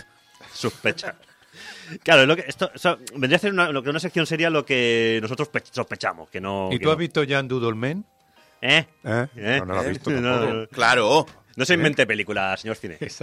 No se invente. O sea, que, que yo todos los fines de semana me voy al cine, a- al Texas a ver cine iraní en blanco y negro. Pero si esa todavía no lo han abierto. Por eso. Pero si, si- si- si está, si está en Estados Unidos, bueno, es igual. Sí, tiene, tiene la misma fiabilidad que algunos críticos de cine, ¿eh? Sí, Sí, sí. Yo, yo le doy incluso más. Bueno, vamos al tema, que nos quema, Eso, coño, de ya. tanto rollo. ¿De qué vas a hablar? ¿De qué vamos a hablar? Pues vamos a hablar hoy de la Electronic Entertainment Expo. Muy bien. O dicho de otra manera, eh, Electronic Entertainment Expo 3. O Expo 3. O Expo a secas. O sea, L3. Lo que L3. nosotros hemos conocido como L3. O sea, La- es- las treses. pues Eso es lo que hacéis vosotros de los quesos. Sí. Claro, exacto, correcto, correcto. El eso es, unboxing tal cual. de queso. El unboxing de quesos y la de L3. ¿vale? Que si tú dices aquí la palabra Expo, ¿a, a ti, a ti qué te, qué te viene la, La Expo de Sevilla. La Expo de Sevilla. Expo Tresillos. Expo Expo... Perdona, pero el Expotresillos aquí se llamaba Simo. ¿Era el Chimo? Sí. Para mí siempre ha sido Expo Tresillos Sabadell. Pero Ah, yo pensaba que Expo... De hecho, espera, Simo- espera, espera, no, Expotresillo. Expotresillo. Expotresillo es la tienda, Sí, claro. no la feria. No la, La- feria. Simo También era está. la... eh, no- La- eh, sí, la de muebles de el, oficina. salón, el Salón Internacional Bueno, de Muebles de de Oficina. Como de podéis ver, de oficina. o sea, si eh, viene a por tresillo, el, el sofá se lo lleva tu chiquillo. Ahí estamos. Y otro perito piloto. Pues básicamente, esto es lo que viene siendo la sección. O sea, vamos a hablar de una cosa eh, para hablar de acto cedido de otra cosa totalmente diferente. Me gusta, me gusta. Es el concepto quedando, de la ¿eh? Me lo está vendiendo. Ya Sí, me la sí. ve- A mí ya me lo ha vendido. Tal cual, tal cual. O sea, de, de aquí nada estamos hablando ya de la pizza con piña o sin piña. O sea, una mierda. Total. Ah, pero bueno, vamos a centrarnos en. De momento, vamos a intentar eh, ubicarnos. L3, una feria que a todos eh, la gente que, que somos fans del videojuego nos ha calado muy hondo. Y que ahora, pues, mm, bueno, pues como Sánchez Dragó está un poco. eh, Está pajarito. está pajarito, está pajarito. Iba a decir que no había tenido las polémicas de Sánchez Dragón y luego me he acordado de... No, no, la E3, ha- el E3 ha tenido polémicas. Joder, si he tenido polémicas L3. Claro, La idea es que vamos a ir eh, repasando las ediciones, pero claro, no todas de golpe, porque ya ves que no hemos ni empezado y ya llevamos por aquí 10 minutos hablando de Expo de Sevilla y Expo de Tresillos. O sea que, bueno, pero vamos a hablar eso del E3. Eh, una feria en la que, como hemos dicho antes, solamente podías entrar si pertenecías al medio, hasta el 2017, que entonces abrieron ya al público en general, y ya fue un poquito la debacle. Pero bueno, como con todas las cosas, siempre eh, lo mejor es empezar por el principio. Así que, si os parece bien, abrochar los cinturones, porque nos vamos a montar en el DeLorean y a ubicarnos en los locos años 90, concretamente en su Ecuador, eh, en el año 1995. Yo, brother, en 1995. ¿Qué pasa en el futuro? ¿Nos volvemos gilipollas? Pues sí, que aparte sí, Marty. Sí, Marty, efectivamente. Qué fuerte. Sí, bueno, pero el material original ya... Ya era gilipollas. Ya. Es 1995 e Isaco tiene pelo. Es Y yo- más, es y yo más, muchas menos canas también, yo, ¿eh? yo Y- tenía una coleta que me llegaba por- que me llegaba prácticamente hasta el culo. Eso es verdad, llevaba es sombrero. Sí, sí. Es el año, por cierto, de nacimiento del euro, que en 2000, 2001, pues eh, luego ataría a los hombres bajo un yugo, o sea, bajo una moneda única, al menos a los europeos occidentales. Y Indurain estaba ganando su quinto tour. Se la llevó el tiburón, el tiburón, y no parece sigue, sigue, se escuchaba por todas putas partes. Qué Yo pensaba que la del tiburón era más moderna. No, No, el 95, mira, ahí. Antigua, antigua. Canta. El Ahí tiburón. está. No pare. Bueno, en fin. Y solo quedaban cuatro años para, para que empezara Game Over. Sí, es verdad. Esto es pre-game over, que ya es raro encontrarte algo pre-game over. Di- Diría que en el 95 fue el momento de blanco y negro mix. Uy, sí. Puede ser, sí, el bombazo mix fue en el 96, que me acuerdo yo que fue con el atentado a Aznar. Que ya, ya llegaremos cuando lleguemos al 96. De momento estamos en el 95 y de momento lo que se lleva es el Gran Prix del verano, que empezó ese año y empezó arrasando. Uy, con Ramón. Chu García ahí la- dándolo la todo. capa. Pero bueno, de hecho la, la historia empieza un poquito antes. eh, bueno, de hecho, bastantes años antes. eh, Yo- yo me o sea, acuerdo, ¿eh? de aquel verano. ¿Se acuerda de aquel verano? Yo, hoy, aquel verano, uf, vamos, yo me acuerdo perfectamente como si fuera ayer. Ajá. No sé lo que he comido esta mañana, pero me acuerdo de lo- Es- eso es muy de carroza. Yo no me acuerdo, eh, yo verano que no me acuerdo que venían una, una chavala con un bikini ahí que dice, "Oh, oh". ¿Estaba ya pensando en hacer un programa de radio o de cine o...? No. No, no. Era feliz. Sí. Sí. Bueno, hasta esta fecha de 1995, eh, el videojuego había recurrido al CES, el Consumer Electronic Show, que es un escaparate para, bueno, era un escaparate para mostrar los productos a la prensa y los profesionales del videojuego. Y era una feria que eh, se hacía dos veces al año. En este caso, pues se hacía en. eh, lo tengo por aquí apuntado, si no me equivoco, porque además Sí, sí. es que En- luego. en tiene- enero. En enero, ¿verdad? Y otro en junio, porque de hecho una era el Winter CES y el otro era el Summer CES. Toma original, originalidad. Oh, muy bien, muy bien, muy, muy bien pensado. Sí, sí. ¿A cuál voy? ¿A la del Winter o a la del Summer? Yo no hay color, depende de dónde se hacía. ¿Dónde se hacía la del Summer? Pues el Summer se hacía en Chicago y el CES en Las Vegas. O sea, calor hacía igual en los dos sitios. Ya, bueno, Chicago, Chicago frío, ¿no? No, Chicago, Chicago es Chicago frío. Es frío. Claro, entonces tiene, tiene sentido el hacer el frío Chicago y el calor en Las Vegas. Sí. O sea, al revés, perdón. Sí, ya me te hemos entendido. Tiene sentido. En mi cabeza sí, pero en, tu cabeza no. sonaba espectacular. Correcto. A pesar del enorme crecimiento que había experimentado el sector del videojuego año tras año, eh, las principales compañías seguían siendo trasladadas por la organización del CES como jugadores de segunda, eran actores de segunda categoría, en una feria que eh, dedicaba a la electrónica, principalmente todo su foco, y los videojuegos eran pues lo que hemos comentado antes con Nintendo, juguetitos. O sea. Algo que estaba ahí porque, mira, había que rellenar. Esto se unía al hecho de que estamos en el momento álgido, en el 95, 95 de la guerra, eh, que mantenían Sega y Nintendo, por ser la mayor compañía en ventas, haciendo que el CES se les quedara pequeño en tal enfrentamiento. En serio, esto va a ser un poquito de abuelo cebolleta, pero, a ver, la guerra que mantuvieron estos titanes en su día, Yo me acuerdo Sega de la. Nintendo, o sea, la- si tú dices que hoy hay guerra de, de consolas, Uh, Sí. una guerra tenés que haber vivido, pero no me refiero a la... Madre mía, En madre Estados mía. Unidos, sí. En Aquella Unidos, guerra sí. que había. Sega knows what, what Nintendo don't. Exacto, es que los de ahora... eh, Donkey la- Kong y, y el otro, el erizo, se pegaban una de erizo. hostia. Vamos, no se podían ni ver. en, realidad, eran- en realidad eran amigos, pero Sí, pero hacen el paripé. El y- caifabe. Eso es como, eso es como mi padre, que decía, estaba Sega y Nintendo, son, los fabrican los mismos, y lo hacen para que os peleéis. Eso es verdad, eso es verdad. Sí, sí. Yo eso siempre No, lo yo lo veo más como los del rugby, los del rugby que se van de hostias en el campo y luego se van a tomarse una cerveza tan O como los ahí. políticos. De, ah, tú fascista, no sé qué, y luego están allí. ¿Qué pasa? ¿Qué pasa? Lo tomamos y Sí, no, el, el, el, el Iglesias y el, y el de Ciudadanos, ¿cómo se llamaba? El, En Rivera. y el Rivera. Rivera, Sí, era, sí. a- era a nivel personal eran amigos. Antes de- Todo el tema de la... Antes de que pasara y algo. Antes de que pasara Eran algo y compañeros de meter mano. Dejaron de ser Y amigos. no me refiero a, a nada, me refiero a meter mano donde no debían. Pero bueno, en fin, eh, nada, cosa. El CES, ¿vale? Que, CES. es que, me, que es que me liáis, os vais de, a, a expotersillos. El CES, aún con todo, había sido escenario de momentos clave en la historia de los videojuegos, como la truncada negociación entre Nintendo y Atari, en el Summer CES del 83. Recuerda que el verano del 83, no, ya, era el 83, ya me acuerdo, sí, como el del 82, pero en el 83. eh, sí, era eh, más o menos. Ahí me caló. Es que en los Unas 80, eran, el 80 era todo igual, sí, sí, sí, es verdad. Y bueno, total, que en el 83, pues eh, Hiroshi Yamauchi, lo hemos comentado alguna vez en este programa, en algún lo que nunca, lo que fuera, eh, pretendía dejar en manos de Atari la distribución de su deslumbrante Advanced eh, Video System, o sea, una adaptación de la, de la Famicom con teclado y unidad de casete. Todo muy, muy moderno. Ay, los casetes, cómo me gustaban a mí los casetes, Sí. que los rebobinabas con un boli.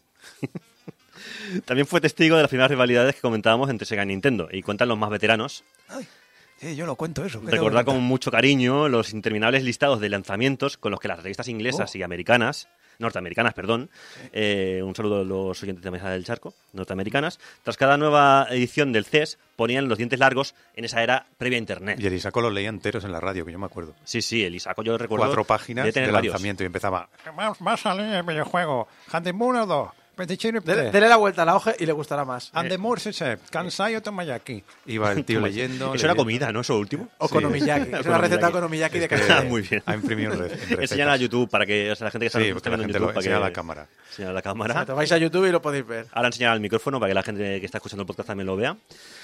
Eh, por su parte, en el mercado europeo contábamos con otra feria no menos mítica, el ECTS. o sea, el, ETTS. eh, European Eso parece una Computer. enfermedad de transmisión sexual. El- probablemente lo es. El nombre. Pero no, es el European Computer Trade Show, que tenía lugar en Londres dos veces al año, en concreto en primavera y en otoño. Pero incluso con aquellas cuatro ferias no eran suficientes para coger un medio cada vez más mastodóntico y que no paraba de crecer, por no olvidar el mencionado desprecio de, a los videojuegos por parte de la organización del CES. De hecho, no olvidemos que aquí en España también teníamos una feria que durante muchos años fue mítica, ya la he mencionado antes, pero el SIMO, que empezó siendo una, una feria de muebles de oficina, eh, se convirtió en la feria más importante de informática y videojuegos Sí.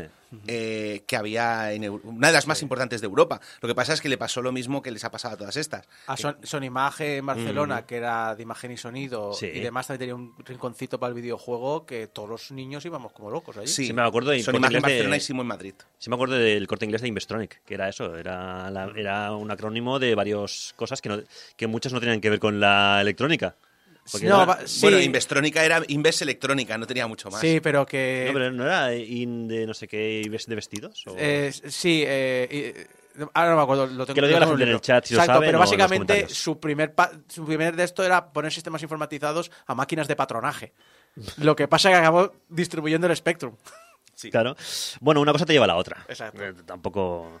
Total, que lo que decíamos, que aquellas cuatro ferias no eran suficiente para acoger a, a todo lo que se venía encima con el mundo del videojuego. Y de hecho, a ver, Tom Kalinske, por entonces CEO de Sega América, describió bastante bien la situación en una entrevista, diciendo literalmente: En 1991, el CES nos instaló en una tienda. Tenías que pasar por delante de todos los vendedores de porno para encontrarnos a nosotros. Ah, me interesa, me a interesa. Nintendo y a los third party. O sea, tú querías ir a ver lo nuevo que te traía Sega. Pues primero pasaba por toda la Por todo el web porno. barroca. Sí, sí, Claro, o sea, los videojuegos son para niños, pero pasa delante del porno. Sí, de hecho, a mí me gustó más la. O sea, literalmente lo que, es, lo que dice es: para llegar a la sección de videojuegos tenías que atravesar todo el recinto, lle- pasar por una puerta pequeña que llevaba al recinto secundario. El recinto. se- O sea, llegar al final del recinto secundario, que era donde estaban la- los- la- las empresas de, de- de- de productos para adultos, abrir otra puerta que te llevaba a un parking Macro donde habían ahí. cuatro mía, la tiendas gincana. mal puestas, La Madre gincana mía, ahí. Vaya. ¿vale? con toda la parte electrónica. Escape Room versión. Si consigues videojuego. llegar, te dan un videojuego ya. Sí, sí. Bueno, aquí te podían dar una, una Mega Drive. Porque Oh. es lo que estaban ofreciendo. eh, o sea, el proyecto estrella era Mega Drive. Era lo que ellos llamaban la Génesis. Si usted El ha problema, hasta aquí, aquí tiene la Mega Drive. el problema es que al llegar allí te encontrabas con un problema muy gordo. Y A es que ver, ¿qué aquel año, en 90 en el 91 encima, llovió a mares. O, Pero llovió, vamos, chuzos de punta. ¿qué dices? Eh, el, problema es que el agua acabó empapando las flamantes Mega Drive de Ah, Sega, chulo. nuevas, porque ahí fue el donde Kalinske, el de Kalinske para todo, ya sabe, ya sabe usted, señor Cine, Cali. dijo basta y hasta aquí hemos llegado y empezó a bara- a barajar, la, a barajar la idea de crear una nueva una nueva feria exclusiva con No, casinos esto y no puede y- ser. De que hecho, yo- literalmente creo recordar que lo que dijo fue que no volvía a pisar el CES. Claro, en su hombre, vida. se inunda todo, lleva Normal. allí todos los cacharros, las computadoras, la, la Hombre, es que básicamente se le estaban mojando los prototipos, Hombre. los carísimos prototipos de ahí. la Mega Drive que habían importado de Japón exclusivamente Tío. para el evento. Unos tíos comiendo ganchitos Claro. año y año ahí programando y luego viene un, la lluvia y te la jode lluvia te trabajo y, y se te de- moja todo. de- de- no de- puedes sacar el paso de Semana Santa y no puedes jugar a Mega Drive. Muy mal. Total. ah, lo hemos- además, lo hemos comentado varias veces. Esto se une al tema este de lo que sucedía en aquel momento, la polémica del, de- del momento, que era la violencia en los videojuegos. Claro, esto se une a lo que pasó con Mortal Kombat, con Night Trap, que también lo hemos comentado muchas veces en el programa, no voy a incidir en ello. Eh, pero básicamente todo esto desemboca en una serie de sesiones en el Congreso de Estados Unidos y en la creación de la IDSA, o sea, la Inter- Interactive Digital Software Association, que es una asociación que agruparía tanto fabricantes de hardware como de software. Ah, y aunque Kalinske siempre tuvo la idea de impulsar una feria propia, independiente, lo que decíamos, eh, finalmente fue Pat Ferrell, el creador de la revista de videojuegos Game Pro, quien propuso la creación del E3 aprovechando la experiencia de su, de su edi- editorial IDG, eh, que lleva ya años organizando otras ferias eh, grandes, eh, como por ejemplo la, la Macworld. En estos momentos es cuando se decide tomar cartas en el asunto y con el fin de, encontrar un espacio donde poder mostrar todo lo que acontecía en, en la industria, todos estos actores se juntan y a pesar, además de un desesperado intento del CES, a buenas horas, a última hora, pero ahora a no, ahora, a buenas buena- horas, crack. ahora manga verde. Sí, exacto. de- De congraciarse con el sector del videojuego, el 11 de mayo de 1995, en el Centro de Convenciones de Los Ángeles, se llevaría a cabo la primera edición del Electronic Entertainment Expo, mejor conocida como E E3.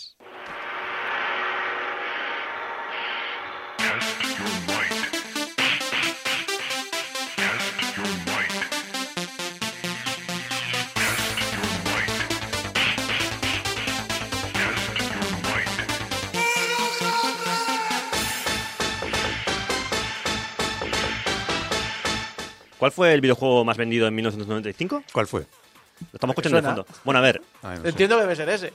El Doki Doki el, do- Panic. el, el No. 2 o el 2, Ah, el de los No, monos. el tres. Los El monos tres, tirando el barriles. El de los monos tirando barriles. Sí, este, Ese- este ese- con esta música de fondo. Ese salió 15 años antes. ¿No, ¿Cómo se llama el que, el que hiciste un especial en Game Over en un fin de año? Battletoads. El Battletoads. Lo están recordando en el chat. Battletoads, sí. Mítico Battletoads. En el chat han recordado. La de- rana. me acuerdo cuando hacéis que el señor Cine probaba juegos. Sí, sí, Y la yo rana- conectaba la consola a mi tele, porque me daba ahí un cacharro. Una vez me dieron un cacharro para conectarla a la tele y todo el mundo se conecta. La rana dando hostias, eso es lo mejor. O la Eh, rana dando hombre, hostia era sí, sí, sí, graciosísima. sí, sí. A mí me gustaba. Pues sí. Ah, total, bueno, esta música evidentemente no es, de- no es de Mortal Kombat 3, pero curiosamente la hemos mencionado antes al, al Diablo, porque justamente en el 95 este fue el juego más vendido, el Mortal Kombat 3. No el, bueno, ni el 1 ni el 2, el 3.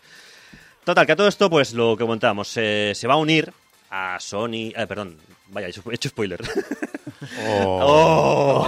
A Sega, a Nintendo, digo, se va a unir una tapada en esta competición, que efectivamente, ya lo he dicho, es Sony. Eh, que es, bueno, viene una empresa que viene a, re- realmente va, va a revolucionar el mundo de las consolas a unos niveles que nadie, nadie ve venir. O sea, esto es una hostia que nadie ve venir. Eh, como se suele decir en estos casos, en los cómics, eh, tras este evento nada volverá a ser igual y de hecho ahí van a haber pues tres empresas que van a competir por el respeto y sobre todo por el dinero del público, que básicamente para hacer estas cosas. Así que bueno, pues ya, ya he destapado la, la idea, ¿no? O sea, ya he destapado el spoiler, pues eso, pues eh, venimos a hablar de PlayStation.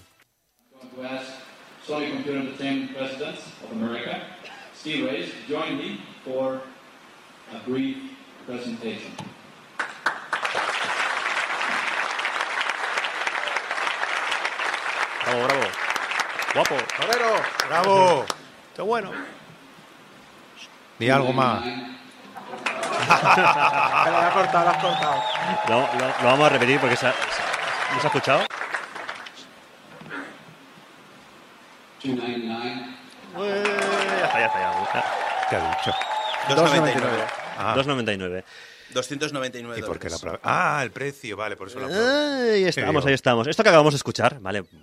Aparte de hacer el tonto Esto por encima, tú haciendo una imitación en tu casa, también tienes el armario y has grabado tú eso. y con el Audacity, sí. Ah, Bueno, esto que acabamos de escuchar, el 299 o 299 en cristiano, ah, es el primero de los momentazos que se vivieron, se vivieron en el 3. Y prácticamente, esta tontería lo cambia todo. O so- o eso dicen. Vaya, vaya. A quien acabamos de escuchar eh, subiendo un estrado de la convención, siendo aplaudido, diciendo un número, y tal como lo dice, se pira. El tío Ah. se coge, se levanta y Ya o sea, está, me voy. Ya está, me voy. O sea, sube más la tril preguntas. y dice 299 y se pira. ala.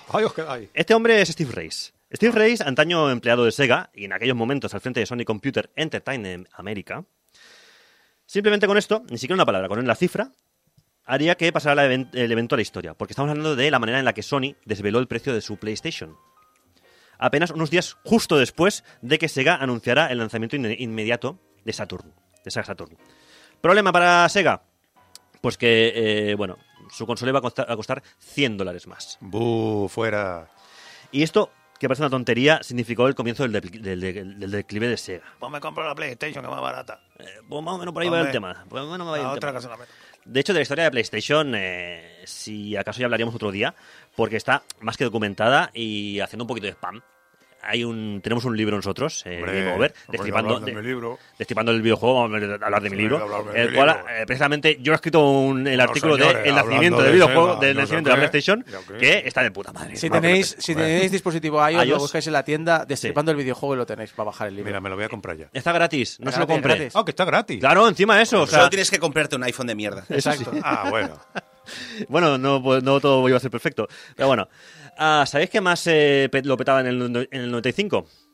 Esto. A ver. Venga, peli más taquillera del 95. Hay un amigo en ti. Correcto. La jungla de cristal 3, Novita. efectivamente. Novita. Bueno, eh, pues sí, la peli más, más taquillera del, del 95. Por cierto, doblando en... eh, En serio ha puesto la canción en español. Sí, claro. Porque la que, la, que- la que yo escuché de pequeñico era esta. Entonces, no la voy a poner, lo siento, no voy a poner a Tom Hanks cantando. ¿Era Tom Hanks o era el otro? Sí. Era Tom Hanks, ¿no? Tom Hanks y Tim Allen. Y Tim Allen, sí, sí. Pero Tim Allen era el vecino, bueno, es igual. No, que quedan cinco minutos de programa. Total, que nos quedamos desde el punto de vista de la feria del 95 eh, y esto supone un espaldarazo del que, bueno, la feria tira adelante con un éxito que ni los, ni los organizadores esperaban. Ah, claro, esto abre el camino a que puedan suceder grandes cosas en este, en este evento anual y la gente se empieza a dar de palos y codazos para poder asistir a las siguientes entregas de la convención. Y lo haces llorando. Sí, lo haces llorando, lo haces, ay, ojalá nos hubiéramos hecho caso antes, ahora os jodéis. Total, eh, la feria no va a parar de crecer. La feria seguirá creciendo y creciendo, e incluso se va a mudar, se va a mudar eh, más de una edición para poder dar cabida al macroevento y cada vez más, al, sobre todo, al salseo que va a rodear al evento, más que al evento en sí, en cada convocatoria. Y habrán grandes momentos, momentazos. También habrán muchos memes, muchos momentos incómodos, muchos. Y celebridades dando vergüenza ajenas, muchos también. e incluso una pandilla de desgraciados se pensarán que es buena idea el tema de mezclar la feria con quesos. Es verdad. Sí, Eh, desgraciados. el queso. ¡Qué vergüenza! ¡Qué vergüenza! Unboxing Pero bueno, el queso. todo esto y mucho más queda para las siguientes ediciones de... GO Confidential, yeah. Pensaba serie que- que no sabías que necesitaba. O cómo era... Pensaba que era el tema de Sam Max. No, pero bueno, ¿cómo era eh, la otra, la- el no- el nombre alterna- alternativo? ¿Cuál? Se llevó el tiburón, ¿no? No, Game, O- Game Over, eh, Game Over, over eh, virtual, ¿no? Virtual Eh, Over. Virtual Over. Grítalo, por favor. Eh, ¡Virtual Over!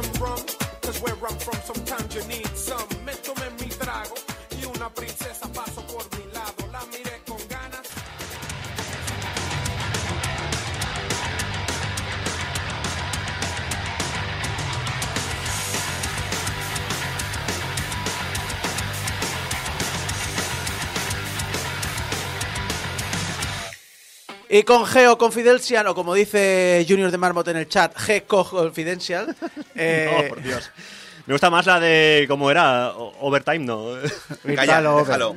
¡Virtual Over! Lo dicho, llegamos al final de este programa. Es un placer volver a la radio, es un placer volver a estar con vosotros No mientas, no a tope. Eh, tú, ¿Qué- qué? tú porque viene de lejos. Es un bien queda, es que es un bien queda.